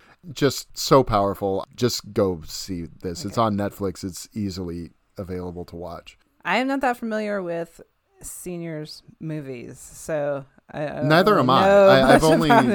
I've only seen Putney Swope. I only heard about Putney Swope because of Paul Thomas Anderson on the Boogie Nights commentary talking about how they named Buck Swope after Putney Swope. Yeah. But yeah, the way that I, I've heard you and other people describe it like exactly the same way as that, that it'll hit you like a ton of bricks probably emotionally. So I, I'm into that. I'll have to wait, maybe wait for a night when I'm ready for a good cry or something. It didn't make me cry exactly. I mean, it made me feel, but it didn't. It's very funny too. It's it's got a lot of really uplifting elements to it. So it's not just gonna like rip your guts out and leave you devastated necessarily. I know uh, Elric Kane, you know, who tends to come up a lot on the show because he gives a lot of great recommendations. But he he talked about this, Mhm. um, and I actually watched it before I even knew he watched it. So this isn't exactly a recommendation from him, but uh, he's openly talked about how he lost his father when he was young, and so I think this hit him in a way that did sort of emotionally gut him. And I think it will for some people, but I think it's one of those movies that's going to be a lot of different things for a lot of different people, which is what great films should be. It shouldn't tell you how to feel, it should just show it and let the people on screen feel how they feel or not feel. And that's one of the things about this is they are spending so much of the time suppressing and not talking about how they feel about things that you're like, damn it, just talk to each other for Christ's sake. You know, mm-hmm. and, and there's a certain discomfort in some of it as well because of that. But up there with like De Palma, Yeah. Hal, and some of those kinds of documentaries that have come out, I this is one of Yeah. yeah, this is a showbiz documentary on that level. It's very different from that, but it's on that level. It's really, really excellent. Very interested. Uh, number three. Okay, now we can go back to the one that you brought Talk up about earlier. Barbarian. Okay, Now, my right, number yeah. three is Barbarian. So another one where it's like I strongly, strongly recommend do not look up anything about this movie before you go to see it. If you haven't already, go in completely blind. That's the way to watch this movie, and that's why it, it was my favorite horror movie of the year. All I knew about it was that it was called Barbarian, and the people said it was really scary, and it was something about an Airbnb. That's it. Yep.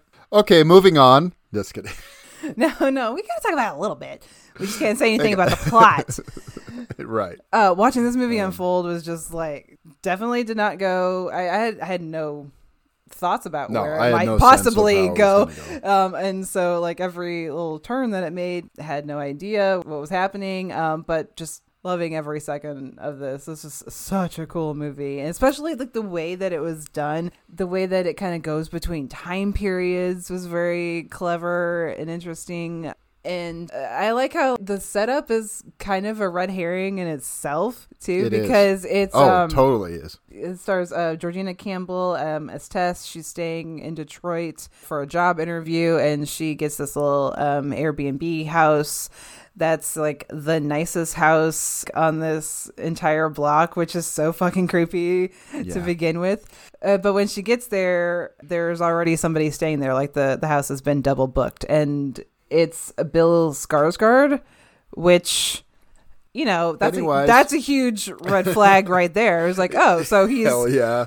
so he's a bad guy, right? He's, he's the bad guy, right? Yeah. yeah, Uh, it's one of those things, It's like seeing Wes Bentley in P2, right? right?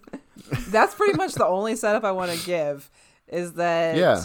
There's a double booked Airbnb. They decide, you know, there's nowhere else, you know, for her to go. It's the middle of the night. It's raining. She's going to stay there anyway. And then things get fucking bonkers beyond belief. So, I- yeah, I what do gotta- you want to say I about it? say, I think people know that Justin Long is in this movie, so the funniest The scene first- in, the, in the whole movie, in the whole of the whole year, it's Justin Long with a tape measure. Justin Long with a tape measure. Exactly. Yeah. Again, I talked about this one over on Pond the Pendulum as well because this turned out to be my second favorite horror movie of the year.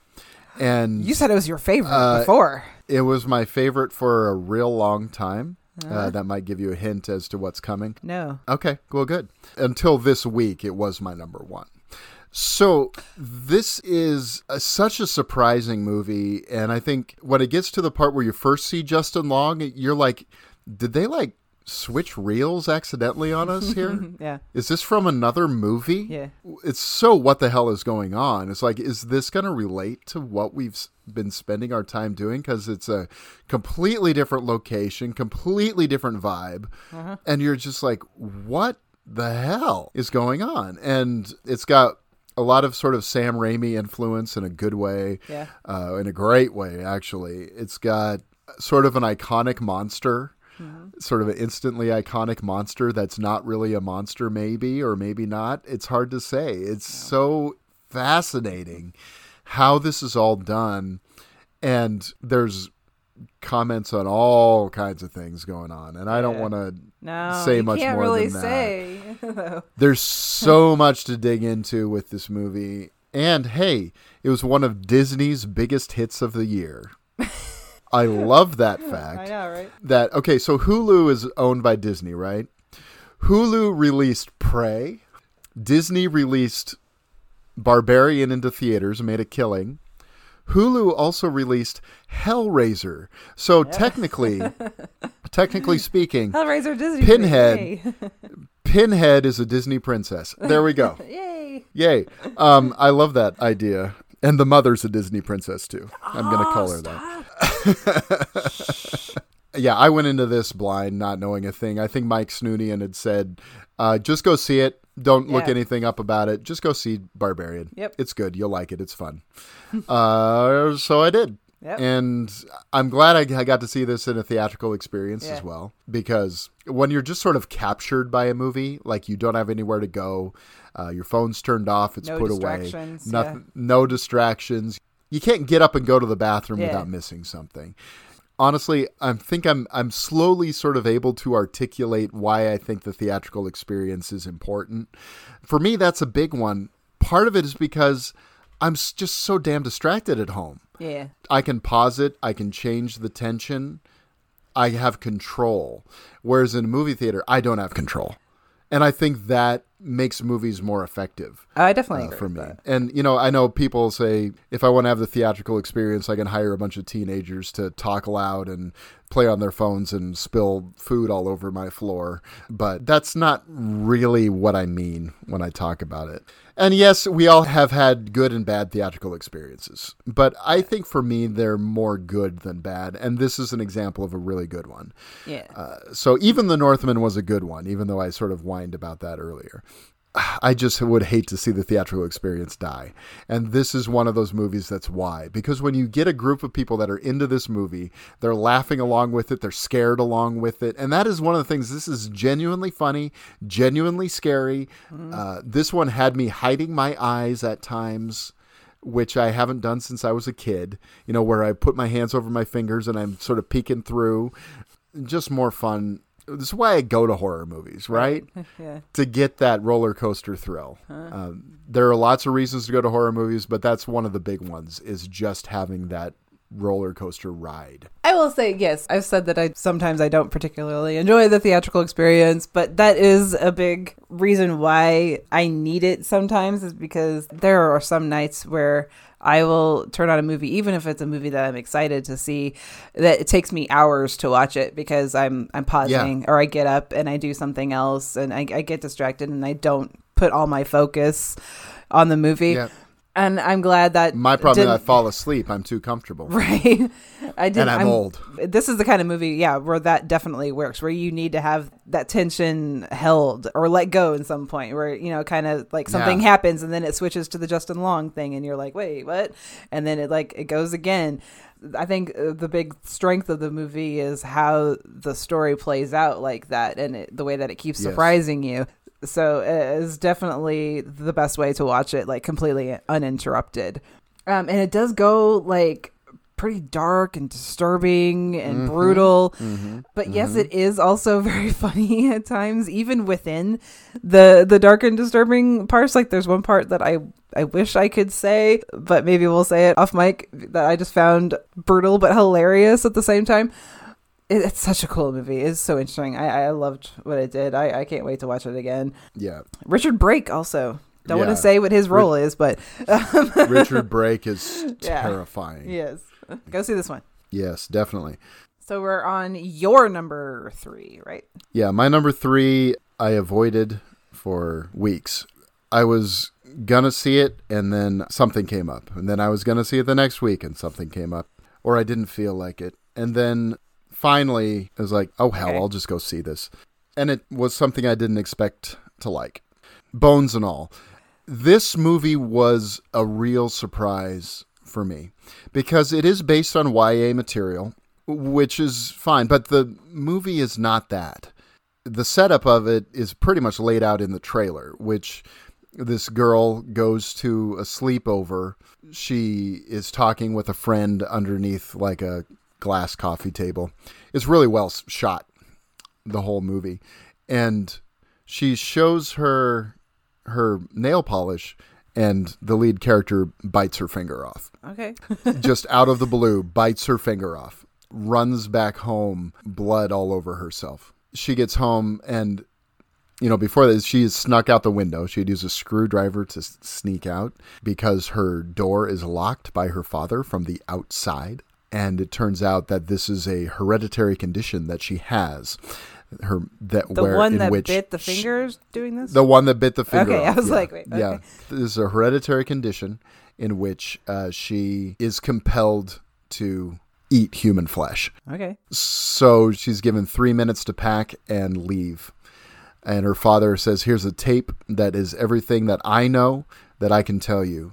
And so it's the way it's paced is really interesting because it kind of goes back and forth between her on the move, in the early parts at least, on the move and uh, listening to this tape of her father telling her this history that she's had. She's had incidents with it since she was like three years old.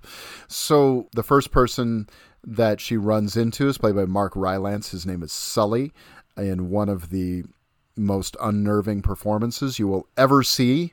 Creepy, maybe villain, maybe not kind of character who sort of teaches her the basics at first, but she doesn't feel comfortable, so she moves on. And I have heretofore been uh, unmoved by the charms of Tim- Timothée Chalamet, but he's really terrific in this movie as Lee, who is another eater, and um, they start this romance.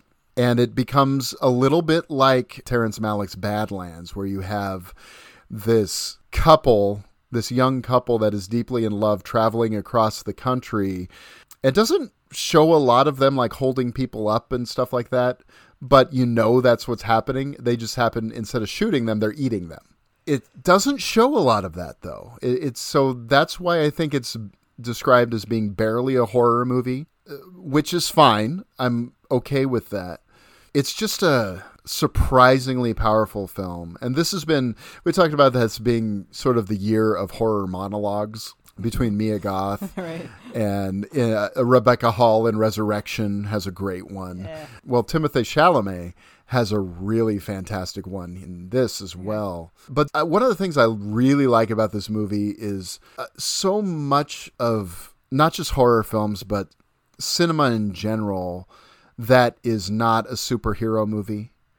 Even superhero movies feel this way to me. They feel very confined. They feel like they take place in a few rooms, on a few sets, in a few places. But this one is outdoors. It's traveling. It's feel. It has that feel of driving across the country. It has sort of a, like I said, Badlands feel to it, and it is just beautifully shot. The landscapes and the the Americana of it all. But again, though it's a sprawling epic, it's just mostly about these two lost souls that have found each other. Rather than being trauma horror, like, you know, we've seen a lot of trauma horror over the past 10 years or so. This one is more like something like Cat People or even Frankenstein or the Wolfman, where it's the outcast mm-hmm. horror. And you feel for the outcast and you are with the outsider and you're not fearful of them. You come to understand them and even deeply empathize with them. And they're not villains, even though they do these kind of frightening things. Again, that emotional gutting that happens sometimes in a really great movie. The big controversy this week on Twitter is that Variety put this on their worst of the year list. That's not what I've been hearing from other people. Everybody, literally Ex- everybody else that's seen it. Exactly. That's crazy. Exactly. The thing is, I didn't expect to like this movie. I saw the trailer and I went, I don't want to see that. I, I just don't think that looks like my thing. But then something about it was like, I should see it. And the fact that it ended up being my number one favorite horror movie of the year, my number three movie overall, is saying something. And I, I would be remiss to not mention the star of this movie. The breakout performance of this movie is Taylor Russell as Marin, the, the lead character. She previously had been in the escape room movies, Oh yeah, yeah. Which those. are fun and Ah, fine. Those are super fun. I those. Yeah, I have a good time with those, but here I it's just so unexpected. There's a scene where she visits her mother that will just devastate you. And it's kind of even a scary scene in a movie that is not really about scares, but it, it's really, really great. Uh, David Gordon Green has a very weird cameo in this movie Okay. that is super interesting, super compelling. There are these people that are compelled to eat, and then there are people that learn to eat. Ah. So it is okay. it is really really dark stuff. Yeah. And it is just a fascinating movie. There's a lot of queer subtext, but it can be seen in a lot of different ways. I mean, any kind of outcast horror can be seen through many different lenses. So, I think this is a movie that a lot of people might connect with. I was blown away by it. Just beautifully told and beautifully made. And you drug your feet on seeing it. Look at that. Oh, I absolutely did. For Yeah, like three or four weeks. Yeah. yeah. So I haven't gotten a chance to see this one yet, but it is like the newest big talk of film Twitter or whatever that I've seen.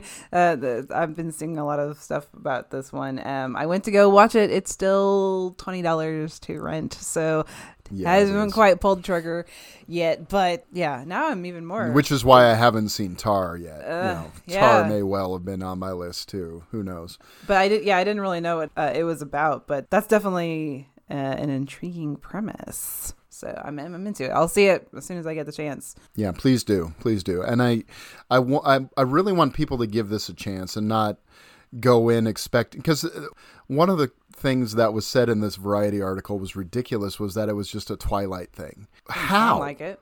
There's nothing about this that screams glittery vampires to me. Okay? This is a movie of real grit, real darkness in the world. Whereas those movies, in my opinion, one of the reasons I don't love them is they sort of gloss over all that stuff. They kind of make everything as sort of got a sheen to it. This is like, this world is a hard, hard place, but somehow we make it through. And a lot of that is thanks to various kinds of relationships that we have. And I think that is a really compelling element of this movie. So it, it very much has a Terrence Malick feel to it, a very 70s feel to it. Takes place in the um, late 80s, which I hate 80s nostalgia. Can't stand it. This is the first movie that I've seen that doesn't make a big deal about this fact that it's set in the 80s and it actually feels like the 80s really felt to me. You know, people don't have posters of the thing all over their walls, and they're not listening to the stuff that no one listened to but is now cult favorite stuff now. It just felt like reality to me. It did, and you know the way people Yeah. dress feels very natural. It doesn't feel like, oh, look, I found this cool T-shirt, you know, that's got this uh, underground cult thing that's really popular now on it. Um, you know, it's not any of that, and so it just feels very authentic to what that era was. I, I just don't like 80s nostalgia, but I loved this, and it's not what some seem to be making it out to be. Okay. So Awesome. Very excited for that one now. rant number two over. I know, right? You're on a roll today. Three. I've done. I've done three. I did one on. So so turning red, uh, bones and all, and and uh, glass onion. All had my ranting. All but, right. Um, You good now? I'm good. Number two. Okay, my number two and number one. It was hard to pick how they should go. I, all the other movies that I've mentioned thus far have been really fun. I've really enjoyed them. These two movies are the ones that hit me the most emotionally. And You're talking about like you have a lot of like emotional connection to the movies on your list. Like these two were right up there for me. And I think I'm cool with where they place. I mean, two, one, I mean, they're both like super high, my, my favorite movies on the list. But number two, I am going to have to go with uh, 3,000 Years of Longing. My name is Alithea. My story is true. I am a solitary creature by nature. I have no children, no siblings, no parents. I did once have a husband. If there is fate, who can say? But in the Grand Bazaar of Istanbul, I chose a memento. I like it. Whatever it is, I'm sure it has an interesting story.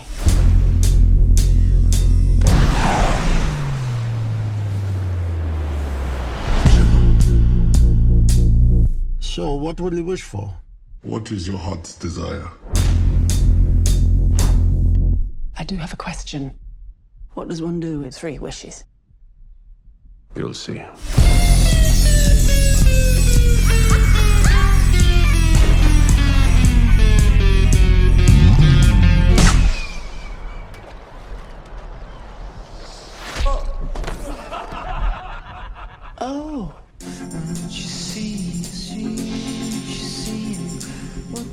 There's no story about wishing that is not a cautionary tale. We all have desires, even if they remain hidden from us. But it is your story, and I cannot wait to see where it goes. Oh, how it might end. So your number one. Your number one is my number two. Yes. Yeah. Yeah. We already knew that though. I I kind of Okay. already gave that away before.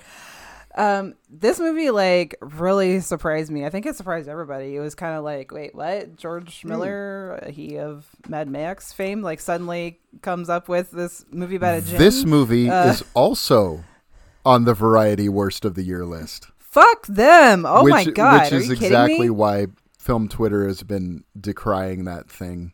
And I haven't even been on Twitter that no, much, but no, like I- every tweet is like, "Fuck this! This is this this is stupid." I Yeah. I No. cannot agree with that No. at all. No, this movie is amazing. and I haven't seen it yet, but I'm dying Um, and yes, you still need to watch it. Yes. Okay. Like I said, it's directed by um, George Miller, based on a short story called Mm-hmm. "The Djinn in the Nightingale's Eye" by A. S. Byatt. I don't know who that is, but that is its origin. So it stars uh, Tilda Swinton as Alithea Binnie. She's a scholar, professor, kind of mostly focused on. I mean, it's it's pretty obvious like this is what the movie is about. She's uh, she studies like stories and, and storytelling and kind of like the the ancient like art and you know practice of storytelling like throughout the ages that kind of thing. It's kind of implied in one of the scenes where she's doing a lecture with another colleague of hers that she it's kind of implied that she has like these weird like hallucinations or something going on. So that could be a part of the story. I don't know. That it only comes up once really but anyway she's um she's on a trip in istanbul and so there she and her friend are at a little shop. She's picking out like a souvenir that she wants to take home with her and she takes home like this little bottle And when she's back in her hotel room alone, like there's a whole thing where she tries to clean it off or whatever, and so she's rubbing it under the faucet, and she unleashes the djinn that is uh, trapped inside the bottle. The djinn um, is Idris Elba, Yes. which is amazing. Love Idris Elba. so fucking amazing. He's awesome. He's so good in this. It's kind of funny, like when he's first released, he's enormous. He first comes out of the bottle, like his body takes up the entire hotel room, like bedroom that they're in. It, the, the effects, the setting, the costumes, the sets in this movie, like I'll talk about that more in a little bit. But when that happened, like I knew this was going to be something a little bit different than what I thought it was. I was like, okay, th- this is really going out there in terms of like the fantasy element, and I absolutely loved it. So obviously, like he comes out of the bottle, he's a djinn, so he you know offers her the three wishes and everything, but you know, being who she is, being a scholar on, you know, storytelling, like she knows this. She knows that stories about wishes never really turn out good for the person making the wishes, you know, and she accuses the jinn of being a trickster. And so she's very reluctant to make any wishes because it's always a morality tale, you know, all those like monkey's paw type stories and everything. They never turn out right, right? That's right. So in- instead, he decides to tell her stories of how he got trapped in the bottle.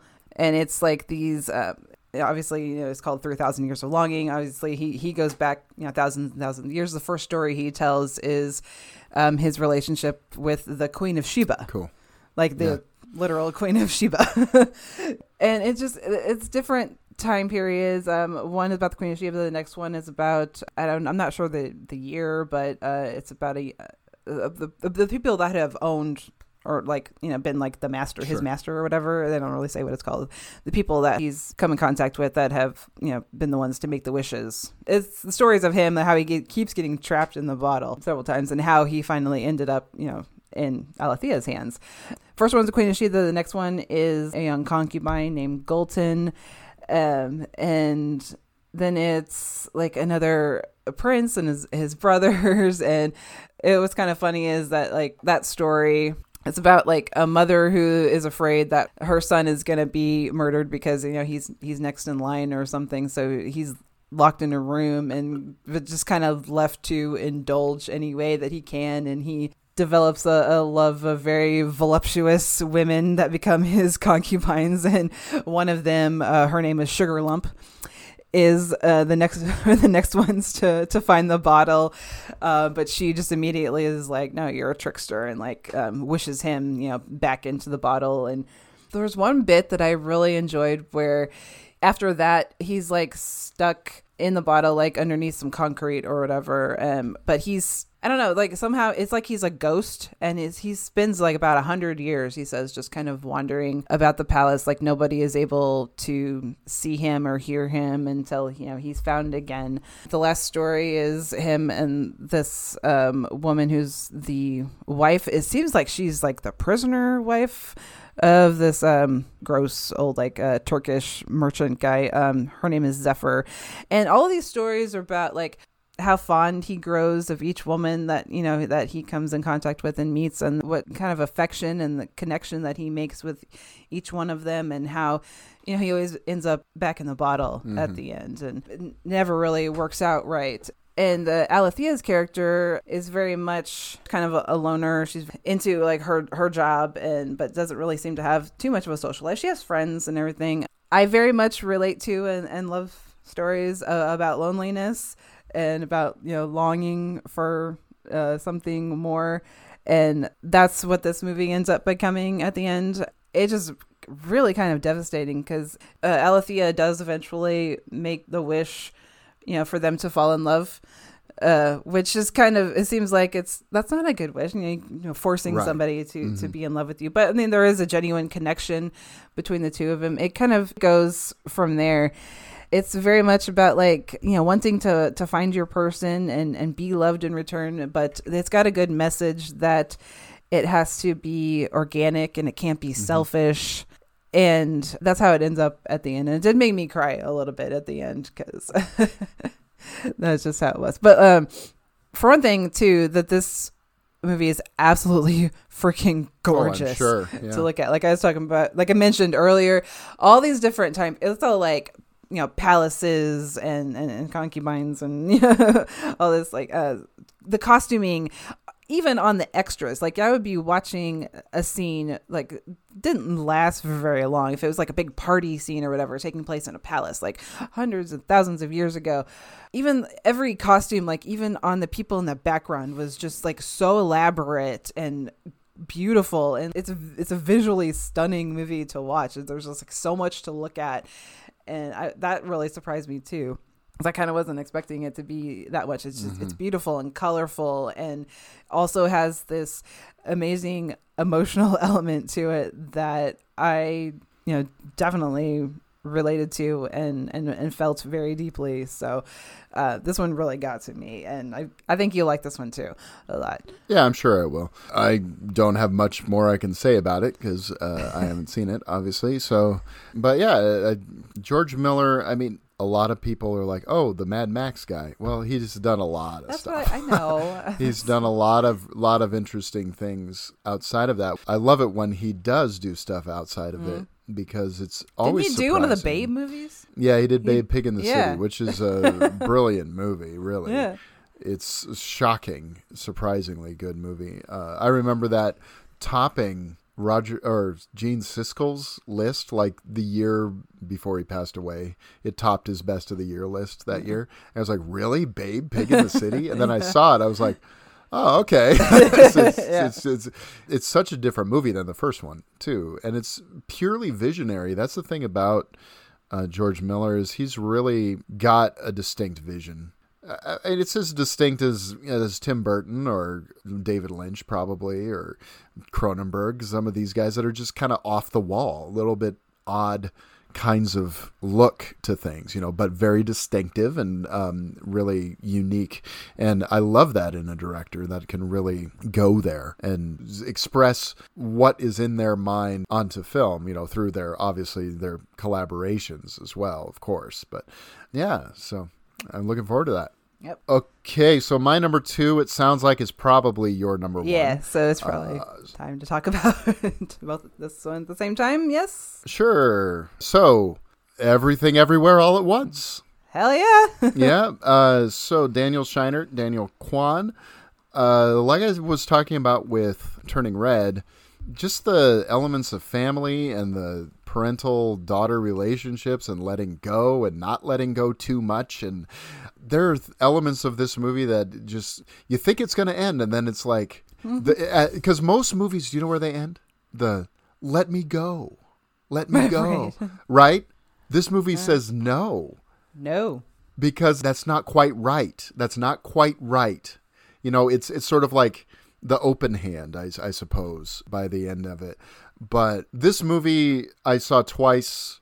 It almost became a victim of its success a little bit because it's become so popular that there has sort of been this inevitable backlash against it, which I don't think is fair. Because if this had, if this movie had remained sort of a cult hit, it would have been a cult hit forever.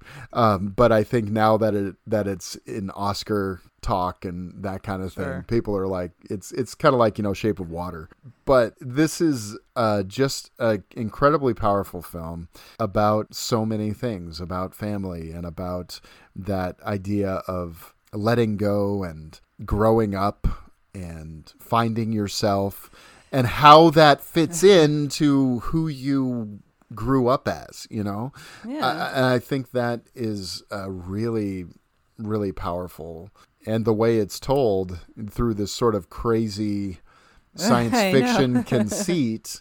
Multiverse things Yeah. and parallel dimensions or whatever. I finally got my yeah. wife and daughter to watch this with me. Yeah? Just last week. And it took a long time. And I turned it on and I said, let's watch this movie. And they were watching it with me. And my wife at one point goes, Brian, this movie's really weird. And I said, I know, I know. Stick with it. Just wait. Just wait. I have never been more emotionally moved by rocks in my life. I know. Oh my god. N- just rocks sitting there. Just and rocks on the sitting there and words on the screen. Like made me want to cry. Yeah. I know. Obviously, Michelle Yeoh is terrific. Oh my god. But She's always I, terrific. I also she want to. I, I, she always is. Yeah. I also got to shout out uh, Stephanie Hsu as Joy is is amazing. She kills. Is amazing. uh, James Hong, of course, is always wonderful. Jamie Lee Curtis is so funny in this. Yeah. How cool was it to see her? I know to see her in something so different. I- So weird, but so perfect for her. Yeah. She does. She does it so well. But of course, the real standout, and I think we know, is is Ke Huy Quan as Waymond. Waymond. I mean, this kid. My heart, We, we I know we all fell in love with this kid as Short Round and in, as Data in Indiana Jones and in Goonies, but when he I didn't know that was him. yeah when he shows up here, he's just so damn good. You know, he left Hollywood behind because it just wasn't producing stuff that was good for Asian actors. And he was like, I'm not going to do this if I can't get good roles. And so uh, they got him back for this. And he just This is a good fucking role for him. Yeah. kills it. Everyone is given so much to do. And it has, like I said, that, you know, this crazy dimension jumping plot, but it tells this deeply emotional and human and relatable story. So much so that by the end of the movie, I kind of wonder if this is like something that just went on in their minds. You know that this is them struggling Oh, yeah. with with the this reality that they're facing. Every time I've seen this, I've liked it more. The second time I saw it was kind of hilarious because there's a fake out uh, ending where Oh yeah. where the where theater, you're telling about this. yeah where she dies there's like a good hour left of the movie and credits roll but it's in the theater that these other in another dimension these people are watching a movie. Well the people there were two other people in the theater with me. They got up and left as soon as those credits started rolling. And i was like It was like nothing was even close to being concluded. I mean, seriously, seriously, you can't wait Like, 30, the- 30 seconds into a credit roll to oh man, it was Yeah. just like but you know, I love all of the all of the sort of weird allusions to uh, in the mood for love and for ratatouille and uh, Oh, yeah. uh, all kinds of things like anyway i have been dominating this conversation it's your turn go ahead Yes. Okay. So I realized when I thought about like, okay, what were my favorite movies of the year? Three Thousand Years of Longing and Everything Everywhere All at Once kind of have the similar thing in common. Like they're both. It uh, seems like they're all about the visuals and the action and everything, which is great in both of them. Like Mm-hmm. when I heard that this one didn't have much of a budget, I was like, "Are you kidding me?" it's amazing what It- they were able it to looks- do with it looks freaking huge. Well, I mean, It and looks huge. And if when you think about it, it really is one of those movies that only takes place on a couple of locations. It takes place in the Yeah. office building, the laundromat, and the theater, and that's about it. Uh. There are a couple other But- little pickup locations, but that's it. but they just really make it so i mean the costumes especially the one scene with joy um, in the hallway like in the office building like continually changing costumes and everything Yeah. it's just uh, it's another one where it's like so stunning and visual to look at but the real story yeah is the that core about family another thing i think it's about the part that really really got to me by the end i think it's also about like empathy uh, Oh, totally. uh, yeah. uh, essentially just like not judging people or realizing that there is probably more going on you know to a person than just what they show on the outside because uh, ultimately like when it comes down to the big message of the movie when it, it was just about like just be kind to other Yeah. people i was just like i was I know. at that point i was just like are you fucking kidding me like because i mean honestly that's exactly the kind of message that the world needs right now I know. Just be so kind. I mean, hear. isn't that isn't Yeah. that just when when it can? It's like when we were the talking about the easiest and the hardest thing to do sometimes for people Right. it seems like Right. It's like know? when we were talking about Midnight Mass, the sprawling seven hour epic ultimately comes down to just love each other. Yeah be a good person to other yeah. people Yeah. I, and so, Don't be a dick. yeah. I love that about this too. Uh, but some of the stuff that really gets to me is like, how could you have let me go so easily? You know, that was one of the things that was really Uh-huh. powerful. And so I'm not going to let Joy just go. Yeah. And the fact that she's named Joy is means a lot too, I think. I'm not going to let my joy out of my life. Oh, yeah. There are lots of ways you can read this movie, I think, too. I feel like there's so much more I had to say, but it's just like Yeah, I mean, I th- just love this movie. This movie is just great. I think the husband wife dynamic is so powerful. I think the, whoa, the per- say the say the line. in another life, I would have been happy just to do laundry and taxes with you. How freaking perfect is that? Yeah, yeah. Because I mean, know, when they're saying thing, that, like it's the simple, it's the simple things that can really just emotionally kill you, and this movie is so good at that. well, what's so powerful about that scene is in that universe, they are both extremely successful. Uh-huh. but they're not Yeah. together. That's Mm. the in the mood for love references are happening there. Just the look of that movie is drawn into that scene so beautifully. I haven't seen that. I don't know. The definitely should see in the mood for love. It's a great film. But it's funny that you know the Daniels have only made two movies. They made this and Swiss Army Man, which was uh, one of my favorites that I Yeah. watched last year. I think it was on my discoveries list last year or pandemic I discoveries I list. ended up really really liking that one. Yeah. Yeah. So there are these bizarre ideas that Yep. just tell these, again, just very, very relatable stories and sort of universal stories. And the big ideas that go into their stuff makes their movies feel so big. I had sort of talked about this when we talked about Bubba Ho-Tep with Stephen Foxworthy Mhm. on, on Disenfranchised, where I said, this little no budget movie made by A24 that was sort of became the little movie that could told the multiverse movie that I wanted to see better than the massive budget Spider-Man No Way Home, which I like. I like that movie. And uh, the Doctor Strange and the Multiverse of Madness Yeah. because their ideas in those movies felt so limited in a lot of ways. Whereas here, it's something that is just very expansive. And I know some people have said, well, it's kind of something that was on Rick and Morty. It's like, okay, well, I haven't seen Rick and Morty, so I don't know. Me neither. I don't care. This is and one of the one of the important things about this too is it's telling a story that is very culturally specific to uh, Asian Americans and sort of the immigrant experience um, for Asian American people Mm. and sort of the fi- family dynamics and history there. But at the same time, and a lot like um, Turning Red, but does so in a way that is fully relatable to anybody. You know, I think. I mean, you're putting this at number one. You don't have children but you still are a child of someone. Uh, so you have that dynamic, right? Um, Yeah. You know, for me as a as a dad, and Well, also like the Yeah. the queer side of that too. absolutely, Her daughter is a Mhm. lesbian. Her daughter's lesbian, yeah, And and it's well, and understood by the mother. and and that whole thing where she's like she's sort of like well I, I don't care but you know your grandfather he's from a different time and then that scene where she says this is joy's girlfriend and and she's like mom let me stop it you know it's like too much you know just just the i'm trying to do the right thing but you're doing it wrong you know it's like mom yeah. i understand what you're trying to do but stop Or when she's like, "It still bothers you that in this world I like girls." Like, Yeah. come on. Well, but but then I love the stuff at the end where she says, "All right, you need to grow your hair."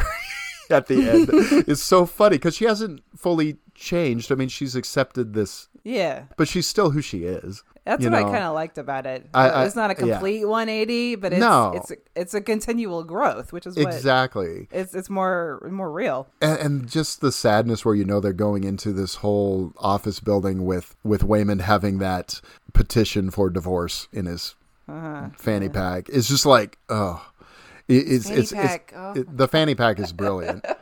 It's like, great, here, do something weird. And then she, what's great, you know, she falls in love with Alpha Waymond, who is her husband. It's who he mm-hmm. is. At the core, it's the, they're the same person, and so I think that realization is really, which is what one of the things that makes me think this is this could all be interpreted as just this is a dream she had, and this is her subconscious working out all this stuff Yeah. that she's dealing with That's very possible. you know but then you can totally read it as they're actually jumping universes and that's totally great too totally valid as well and I just love that they have these massive swings. And you know, I know the Daniels were based on the success of this movie, uh, were signed with Universal.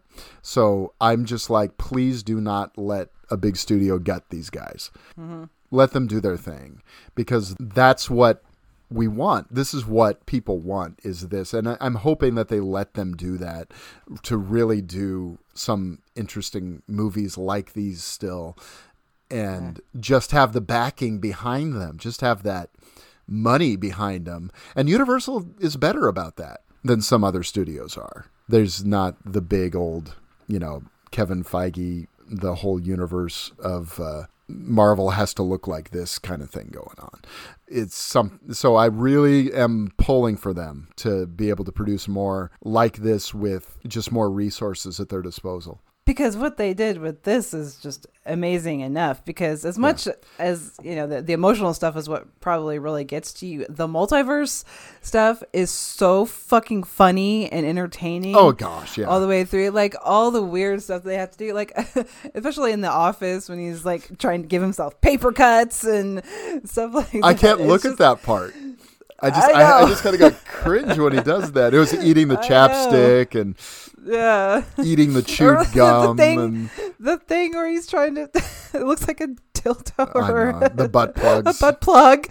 The butt plug. It's like oh my god. So many just amazing little little stuff like that. It's it's entertaining all the way through. Again it's visually stunning. Um god that one shot of michelle yeoh and it's i can't really describe her it's just like the the background changes and everything and it's like everything that you've seen so far in the movie it's just uh it's Yeah. a beautiful awesome little movie and it's freaking hilarious it goes kind of fast like at the beginning like i was having a hard time like catching on to it because it's just their regular life like in the laundromat and everything and there's like so much you have to get about Yep. their life and you know who they are and the dynamics and the Yeah. family and everything but it's also still really entertaining you get Waymond and the and the googly eyes is just the cutest fucking thing it's so of fun. her oh, Um, I love that so much.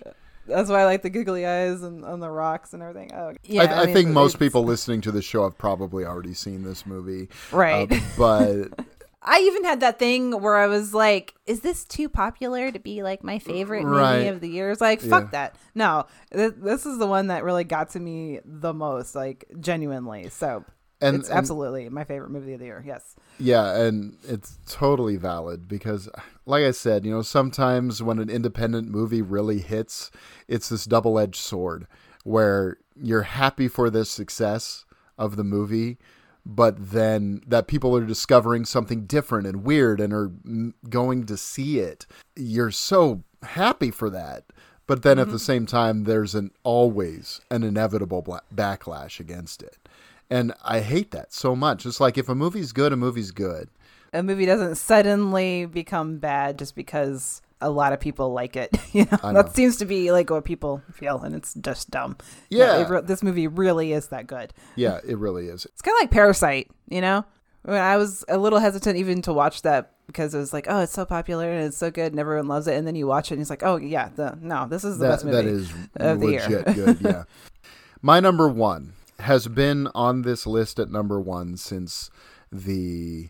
You have you figured it out yet? Maybe. Okay, so since the moment I saw it, it was kind of love at first sight. I showed it to my kids. They loved it too, which shocked me. But I have chosen a little Netflix movie that not a lot of people watched, apparently. Uh, Richard Linklater's Apollo 10 and a half. Knew a it. space age childhood. Where's our kid? Mission? For what? We accidentally built the lunar module. A little too small. How'd that happen? Listen, are you good at math? Yeah. Did you get a perfect 100 on every test? No. Okay. We need a kid like you to test this accidentally smaller version on the lunar surface and soon. Stan, you're our only hope. Okay. Great. Let's forget about all this for now. We'll come back to this part later. First, let me tell you about life back then. Living in the Houston area in the late 60s, it was a great time and place to be a kid. But the world was changing, and so was how we saw ourselves in it. Right on. Mom, Is that one a hippie? Yeah, yeah, that's a hippie. How about that one? No, his hair's not long enough. But he's wearing bell bottoms. Okay, that's a hippie. I think I like hippies. This movie in my head. excellent. Yeah, you didn't really give on that that that you thought this was it. That's what I thought it was. I still haven't watched it. It's almost like a Wonder Years thing in a way where you have a narrator looking back on childhood in the late 60s in this case. And they live in Houston, which is space central. Yeah. And it's narrated by Jack Black, who just does the most incredible job of narration that I've heard in a long time. This is one of the most beautifully narrated movies I've ever seen. But even though this takes place earlier than my childhood, I recognized a lot of my childhood in it. Uh, so there was things like Red Rover being played at school, you know, where some kid's arm gets broken. You know, uh, the, We did that at those- school. exactly. you know, these kinds of weird things, you know, and most of it is not about the space program, but he has this fantasy that he has been chosen to be the first person to land on the moon. And they don't specifically say is it a dream or not. You kind of get your feelings about it. But it's all about the excitement leading up to that first moon landing in a way that is done it's not just nostalgia it's, it's so much of it is just about relationships with families and friends and the kind of weird shit that you did in the late 60s through the mid 80s frankly that you just don't do anymore you know you don't ride in the back of open trucks anymore on the freeway uh, I did that when I was a kid. Yeah. yeah, I mean, it's got all of these kinds of things going on, but at the core of it, it's really a movie about the family. And, you know, this father who works on, like everybody's dad does at this time, for NASA. And, you know, in this little town that was essentially built to house the NASA engineers, this entire neighborhood. So they talk about AstroTurf and the Astrodome being built and all these wild inventions that have come around because of the space program. And it's a very slice of life kind of movie, but it is also done like Waking Life and uh, Scanner Darkly. It's rotoscoped. So it's animated over the top of filmed actors, which Linklater has done, like I said before. And I think I really enjoyed Waking Life. yeah, yeah. Waking Life is sort of like Slacker. It's sort of the animated Slacker. If you've never seen Scanner Darkly, you should. That's a wild, wild movie. Uh, that's really good. Keanu Reeves science fiction based on a Philip K. Dick story, but it's also rotoscoped. But I think this movie was so surprising. I did not expect. I love space, space like real space movies about. You know, I love the right stuff. I love First Man. I love Apollo 13. As Space Camp. I love Space Camp, yes. Um, but movies that deal with the real space program in various ways, I love them. I, I find them fascinating. And I've always been into that. I mean, I've got a Saturn V Apollo rocket, you know, right off over here in front of me, the model that I built. I've got all kinds of things. So I've always been into that. And this just hit the sweet spot for me. I don't feel like I'm doing a particularly good job of describing it, but it's hard to describe. It's one, it's again, it's kind of a movie just you got to see. And, you know, like a lot of Linklater stuff, something like uh, Boyhood, it's just sort of the moments in between the big moments, you know? Yeah. It's not about the big moment, it's about the mundanity in between that is somehow extraordinarily special in its own way. Same with the Before trilogy. It's conversations that you have, it's interactions that you have that are interesting. Yeah, I I can't describe how much I love this movie and it has since April 4th been my number 1 for the year. Uh, this was originally when we were going to combine 2022 movies into our discoveries list. This was number 1 there too. So, this is just a movie that uh, hit me and has not left me. My kids loved it. My wife loved it. It's a great whole family kind of movie. I almost caught up with this one and watched it because when I figured it out, I was like, that's probably Brian's favorite because I, yes, you have been talking about it like all year. But no, I haven't. I haven't watched it yet. You've got a lot more on your list than on mine that uh, I haven't seen yet. That you know the other person hasn't seen yet. So I've Sure. got. I know I have more, so much more. I watched so many movies from 2022. I thought, but of course, there's definitely some blind spots that I'm excited to catch up on now. Like hearing more about some of these that I've been wanting to see. Definitely more ready to to see them sooner. Yeah. So let's run down our list one Sure. more time, real quick. Everybody. My number 10 was Vengeance. Number 9, See How They Run. Number 8, Halloween Ends. Number 7, The Northman. Number 6, Prey. Number 5, The Invitation. 4 X. Number 3 is Barbarian. Number 2 is 3000 Years of Longing. And number 1 was Everything Everywhere All at Once. Okay, and my number 10 was The Unbearable Weight of Massive Talent. Uh, my number 9, Turning Red. Number 8, Barbarian. Number 7, The Menu. Number 6, Marcel the Shell with Shoes On. Number 5, Glass Onion, a Knives Out story. Uh, number 4, Senior. Number 3, Bones and All. Number 2, Everything Everywhere All at Once. And Number one, Apollo 10 and a half, A Space Age Childhood. Any surprises from either of us? I, there? I knew I knew the ones that were going to be on both lists were going to be Barbarian and Everything Yeah, Everywhere All at Once. we both sort of talked about those glowingly our- right our- away. yes. So so I knew that those were both going to be on there. So I have a lot of discards here too that I I've got a handful, mention. yeah. Yeah. Um, uh, when I went back and like wrote down all the movies that I saw from 2022, a lot of them were streaming ones that I Mhm. don't know that got a lot of attention. They should.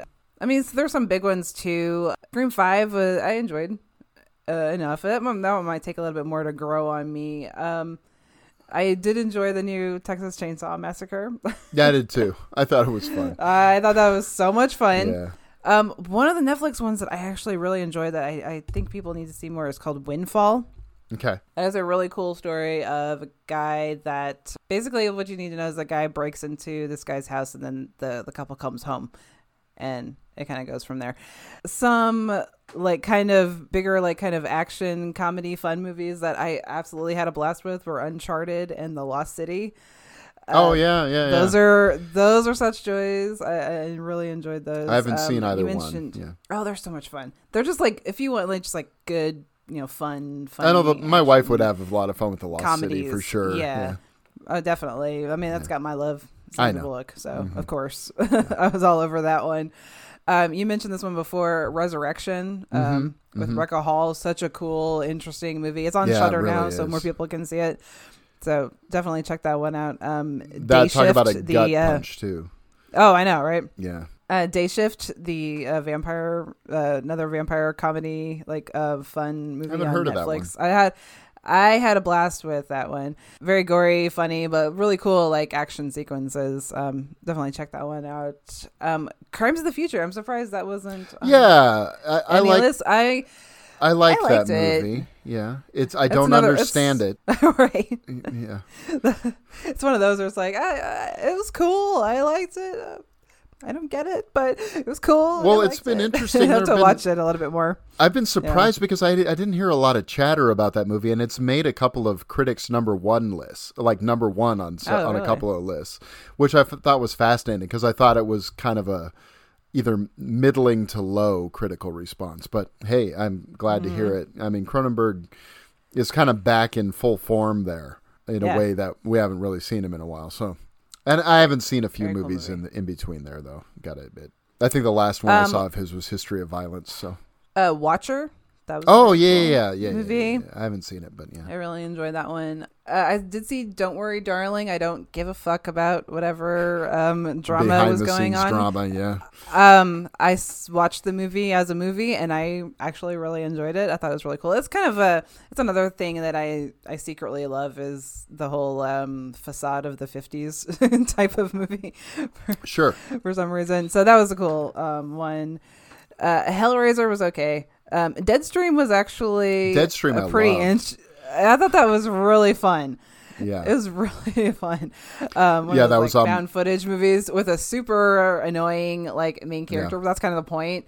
Yep, that one was on my list uh, for Oh, really? the horror Yeah. list. Yeah, I I, I like that Yeah. movie a lot. Yeah. Uh, one that I really, really wanted to include, but um, I had to swap it out because I enjoyed Halloween Ends more was Bodies, Bodies, Bodies. Okay, I haven't seen it yet. Yeah, it's another one. It's like um all these like young like twenty somethings that uh, hole up in this big house you know, during a hurricane you know, to shelter together. They play a game called Bodies, Bodies, Bodies, which um, ends up with one person actually being dead, and you know it's the whole like your friends are not really your friends, and you like you don't really trust people. Like you know truths come out about everybody. It's one of those kind of movies, and the ending I think sells it the most.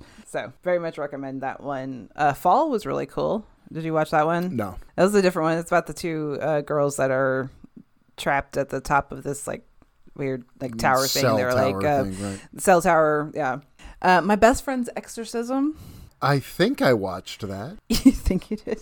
This one I was almost number ten. Sorry. Because I did really. I read the I did book. really enjoy it. Yeah.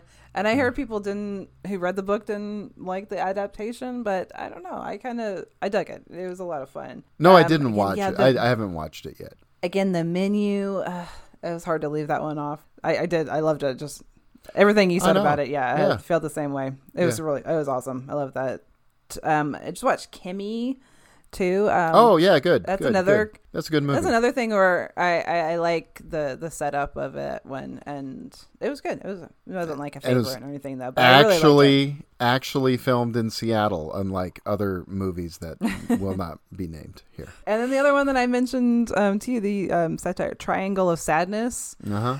Um, it didn't quite land with me, but oh my god, it is absolutely bizarre. So the only recognizable person in the movie is Woody Harrelson, who's only in like one part of the story, but it's it's very much a satire about like rich people versus poor people, like you know class divides and um, Sure. class reversals going on. It, it's all these like rich people on a yacht. It's actually it's broken up into like three different storylines basically, but the basic story is like all these rich people on a yacht, and there's a absolutely hilarious part where there is like terrible um like storm the boat is rocking and everybody is getting like totally seasick like during the captain's dinner.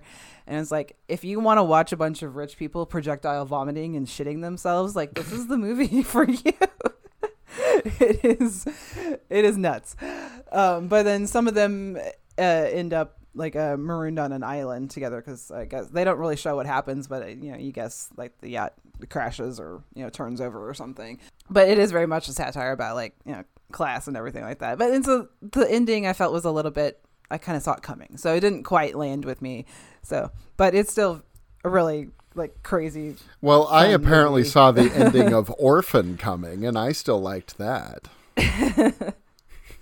Well, I'm not saying I just I'm, just, quite. I'm teasing. I'm just teasing. Sorry. So yeah, those are some of my discards. Oh, Spiderhead was another one too. That's another like Netflix one that's I Mhm. thought was really cool. It's another like kind of comedy, but Okay. kind of fun one. Um, it's, it's prison, but they take volunteer prisoners to this like facility where it's it's very open. It's more like just like living in a community. Like they get special privileges because they agree to, you know, um, be experimented on with these drugs, and that's Wow. uh, but I found it I found it very very interesting. Definitely um, different than I was expecting. So Okay. I would recommend that one. Smile also was okay. I didn't, I didn't like Smile. it, though. I didn't like Smile. I didn't love it. I just have a couple uh, to mention uh, Pearl and X, both of them. We talked about those thoroughly enough. Uh, Mad God, the Phil Tippett movie. Talk about not knowing what the hell's going on, but it's really a unique film. There's nothing like it. So I want to call people's attention to that one. It's on Shudder. It's just got to be experienced to be believed. The Fabelmans is Steven Spielberg's movie. I like a lot about this movie, but it didn't connect with me the way I hoped it would. This was supposed to be like the movie Steven Spielberg was literally born to make, and it was because it's sort of, you know, his biography, but I don't know. It's a very, very good movie, but I just didn't quite feel it like I hoped I would. These last two, however, were vying for the number 10 spot or even higher, to be honest. Uh, I sort of wanted to talk about Turning Red and some others, so I put it on the list. But Something in the Dirt, uh, Moorhead and Benson's latest movie. Now, if you're not familiar with Aaron Moorhead and Justin Benson, uh, you will be. They've actually been doing a lot of TV. I think they did Moon Knight. They did um, or episodes of Moon Knight. There was a series on Netflix. The name of it is escaping me. It got canceled but their episodes of that show was really damn good. It was something everyone was talking about for a while about this guy who was transferring uh, like film and videotapes onto digital and living in this house and stuff. I can't remember Yeah. the name of the dang thing, but they did some really cool episodes of that. But Something in the Dirt is a movie that they made, the two of them, with a cameraman. And they made this entire movie, the three of them, during COVID lockdowns. And they had the foresight to say, to talk, talk about the lockdowns, but not have the movie be about the lockdowns, which I thought was really smart. This is a movie about conspiracy theories. It is a movie that uh, I would like to pair with 2001 A Space Odyssey because it kind of has got this mind blowing something going on and you don't know exactly what the hell it is. Um, it could be any of the things they suggest. It could be none of the things they suggest that this phenomenon is. What's great about them is every movie they make is this small scale, no budget movie that feels gigantic. You know, all the way back to Resolution. You know, Resolution, The Endless Spring, uh, Synchronic, and and this are all these tiny, tiny little movies that are filled with you know these massive ideas. Uh, I don't know why it, something about this one is I, I haven't been able to grasp onto yet, uh, like I have with some of the earlier films. But I think I'm I'm definitely going to revisit it. I think it's going to grow more with me. So I want to mention that one. And then the one that I was I, this one was jockeying for number 10 the whole time. I mean, right up to the moment we recorded. And I mentioned it already. The most fun I have had at the theater all year was Violent Night. Yeah. And David Harbour plays the actual Santa Claus and he has lost his Christmas spirit to some extent. There's a great scene of him flying on his sleigh, taking a piss off the edge of the sleigh.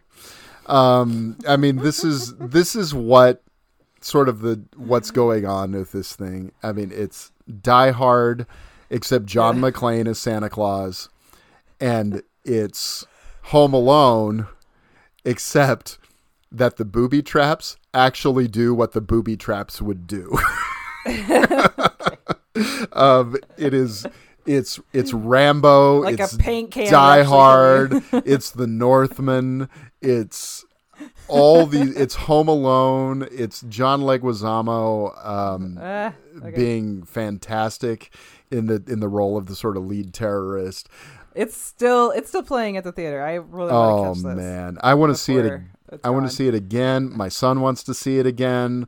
Uh, it's Yeah. got a it's got a few sags here and there with pacing, but David Harbour is so damn funny.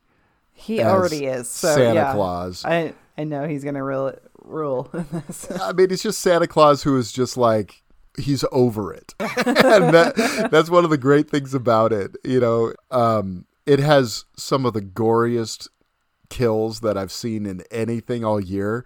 But when I saw this with the crowd, the crowd got it, and they were laughing from beginning to end. My mom would hate this movie. My mom hates laughing at violence, but you can't help it in this movie because it's so over the top. It's so nuts. And like I said, great double feature with the Northman. Uh, that's all I'm going to say about that. Okay. so, Violent Night, just too much damn fun to not mention. So that's all I have right now. All right. There's actually lots of good stuff this year. Mm-hmm. There that was, hard to make that list, but I'm I'm pretty happy with how it came out, and there's still a ton of other movies that I get to experience for the first time, which I'm stoked about. Yeah, yeah, and the ones that you mentioned from your list, most of them were like on my to watch list. So I'm looking forward to checking those out. Yeah. Yeah. And so here's what we got coming up for our show. Next time, um, we're going to be presenting our Friends Forever favorites with uh, Pat Brennan on Ikiru, Akira Kurosawa's Ikiru. Then after that, we're going to do sort of the continuation of this kind of discussion by talking about our top 10 discoveries of the year. Uh, so these are movies that did not come out in 2022, but any other year is fair game. Yep. I've got stuff from all over the map, I feel like, that are ready to go. I'm probably, who knows, I might discover a few more things before we get there. And I so started making my list. Oh man, this is a I tough think one. I've got a pretty good. I got a pretty good five, but then after that, it's like, oh, I don't know. yeah. yeah, I saw a lot of good stuff this year. I, I'm, I have a feeling I'm probably gonna. I mean, I'm looking at my top ten. It's like, oh geez, but then I'm looking at eleven and twelve and thirteen. I'm like, oh man, that would be. s- Oh, I gotta, I gotta. Oh no, no, I can't leave that off. it's like, you know, there's ones that I've already kind of talked about, or ones that are actually going to come up Yeah. in future episodes. I'm not really sure to include. So I'm like, ah. yeah. And I, I have a minor cheat, but it's just gonna be a mention. I'm not going to go Okay. into it. It's a minor cheat because it's the same filmmaker right next to each other. But Okay. um, but I'm going to to mention one and highlight the other. So Okay. Um, yeah, it's going to be a hard list to talk about because some of them are like, this is definitely the best movie I saw this year, but it's not my favorite because that's tough. Um, but we'll get there. That'll be a fun episode. Those are always a lot of fun to talk about. Uh, and we always like doing those. Uh, we've done a couple so far, and they tend to be among our more popular episodes. So, pandemic discoveries and People uh, like lists. Yeah. People like lists. People like lists. Our pandemic discoveries and our 2021 discoveries are some of our most downloaded episodes ever. So Awesome. apparently Well, people like our taste. One, hopefully this one will make the list as well. Yeah, Being we we will see. Very popular one. Yeah. Still, our most popular one is a shock. Uh, I know. I, but it's also I'm glad because it's actually my favorite It's episode. shock, but not. Yeah. Yeah, it's my favorite episode we've ever done, and that's our Midnight Mass episode. So I, I think that that was a really now the It's surprise only shock because it's so long. because it's so long. I think I think what is surprising is our number two is our courtrooms one. that I one know. really is a shock. Um, and then um, I love that episode, though. Then our ballet episode is way up there too. Love that one too. though. Yeah, yeah, really good. I mean, those are like two of my favorite movies ever. so I know, I know. I'm happy that those are on the list. Well, I have a feeling that the Red That Shoes like. was probably one of your favorite discoveries of this year, uh, but I, I doubt you're going to put it on the list because we already talked. I know that's the Yeah. that's, uh. Yeah, that's there's the a lot hard of part ones with like this. that. That's gonna be Yeah. That's gonna be difficult. Okay. Anyway, we should probably wrap up. We We've need to been- wrap up. We've been at it for over three hours now, so we're going to uh, real quick give our socials. Uh, you can find me everywhere at Brian Waves forty two. Uh, so, yeah, Twitter, Instagram, Letterboxd, and Hive if it exists. I don't know. I haven't been on there hardly at all. I know they've had some trouble over there. And uh, you can pretty much only find me on uh, Instagram now. Um, just Michelle Agan over there. And the show is uh, Movie Life Pod. Yes, the and show's Twitter, movie life pod on Instagram and Twitter, and uh, I'm still not good at Instagram. You get, And- you're doing good. You and- made a story. I hadn't done that before. Oh wow, there you go. Uh, and then uh, We we're still we're still going to be yeah we're still going to be advertising on Twitter, mostly new shows. Twitter has changed a lot. There's a lot less engagement there uh, than there was so before the takeover. So things are just kind of different. So hopefully uh, you're downloading and subscribing because that is going to probably be the way things go. Uh, tell your friends, you know, Yes. Post us post if you like the show post about it on your own socials as well we'd really appreciate that it really helps us to get the word out and yeah so we're looking forward to a new year with lots of great stuff ahead and some exciting things coming up. Um, we hope uh, we've got we've talked to some guests that uh, we are stoked to to have on Yes. more than one, several in fact. So looking forward to a new year, and I hope everyone had 20 yeah 2023 is going to be a good year for us i think it's going to be fun Yeah. on the show here Yeah, I So hope stick it- with us please yeah. And I hope everyone has a happy new year and a safe new year. Yeah. And had a Merry Christmas, a Happy Hanukkah, uh, any kind of other celebration that you were involved in, if any. Of course or if you just stayed at home and watched movies hope you had a great day yeah, and hopefully maybe some of those on our list make yours too. Okay, uh, feel free to add us on any of our socials. Let us know what your favorites of the year are. We'd be love to talk with you and engage with that. And we will do what? we'll see you all next time Bye.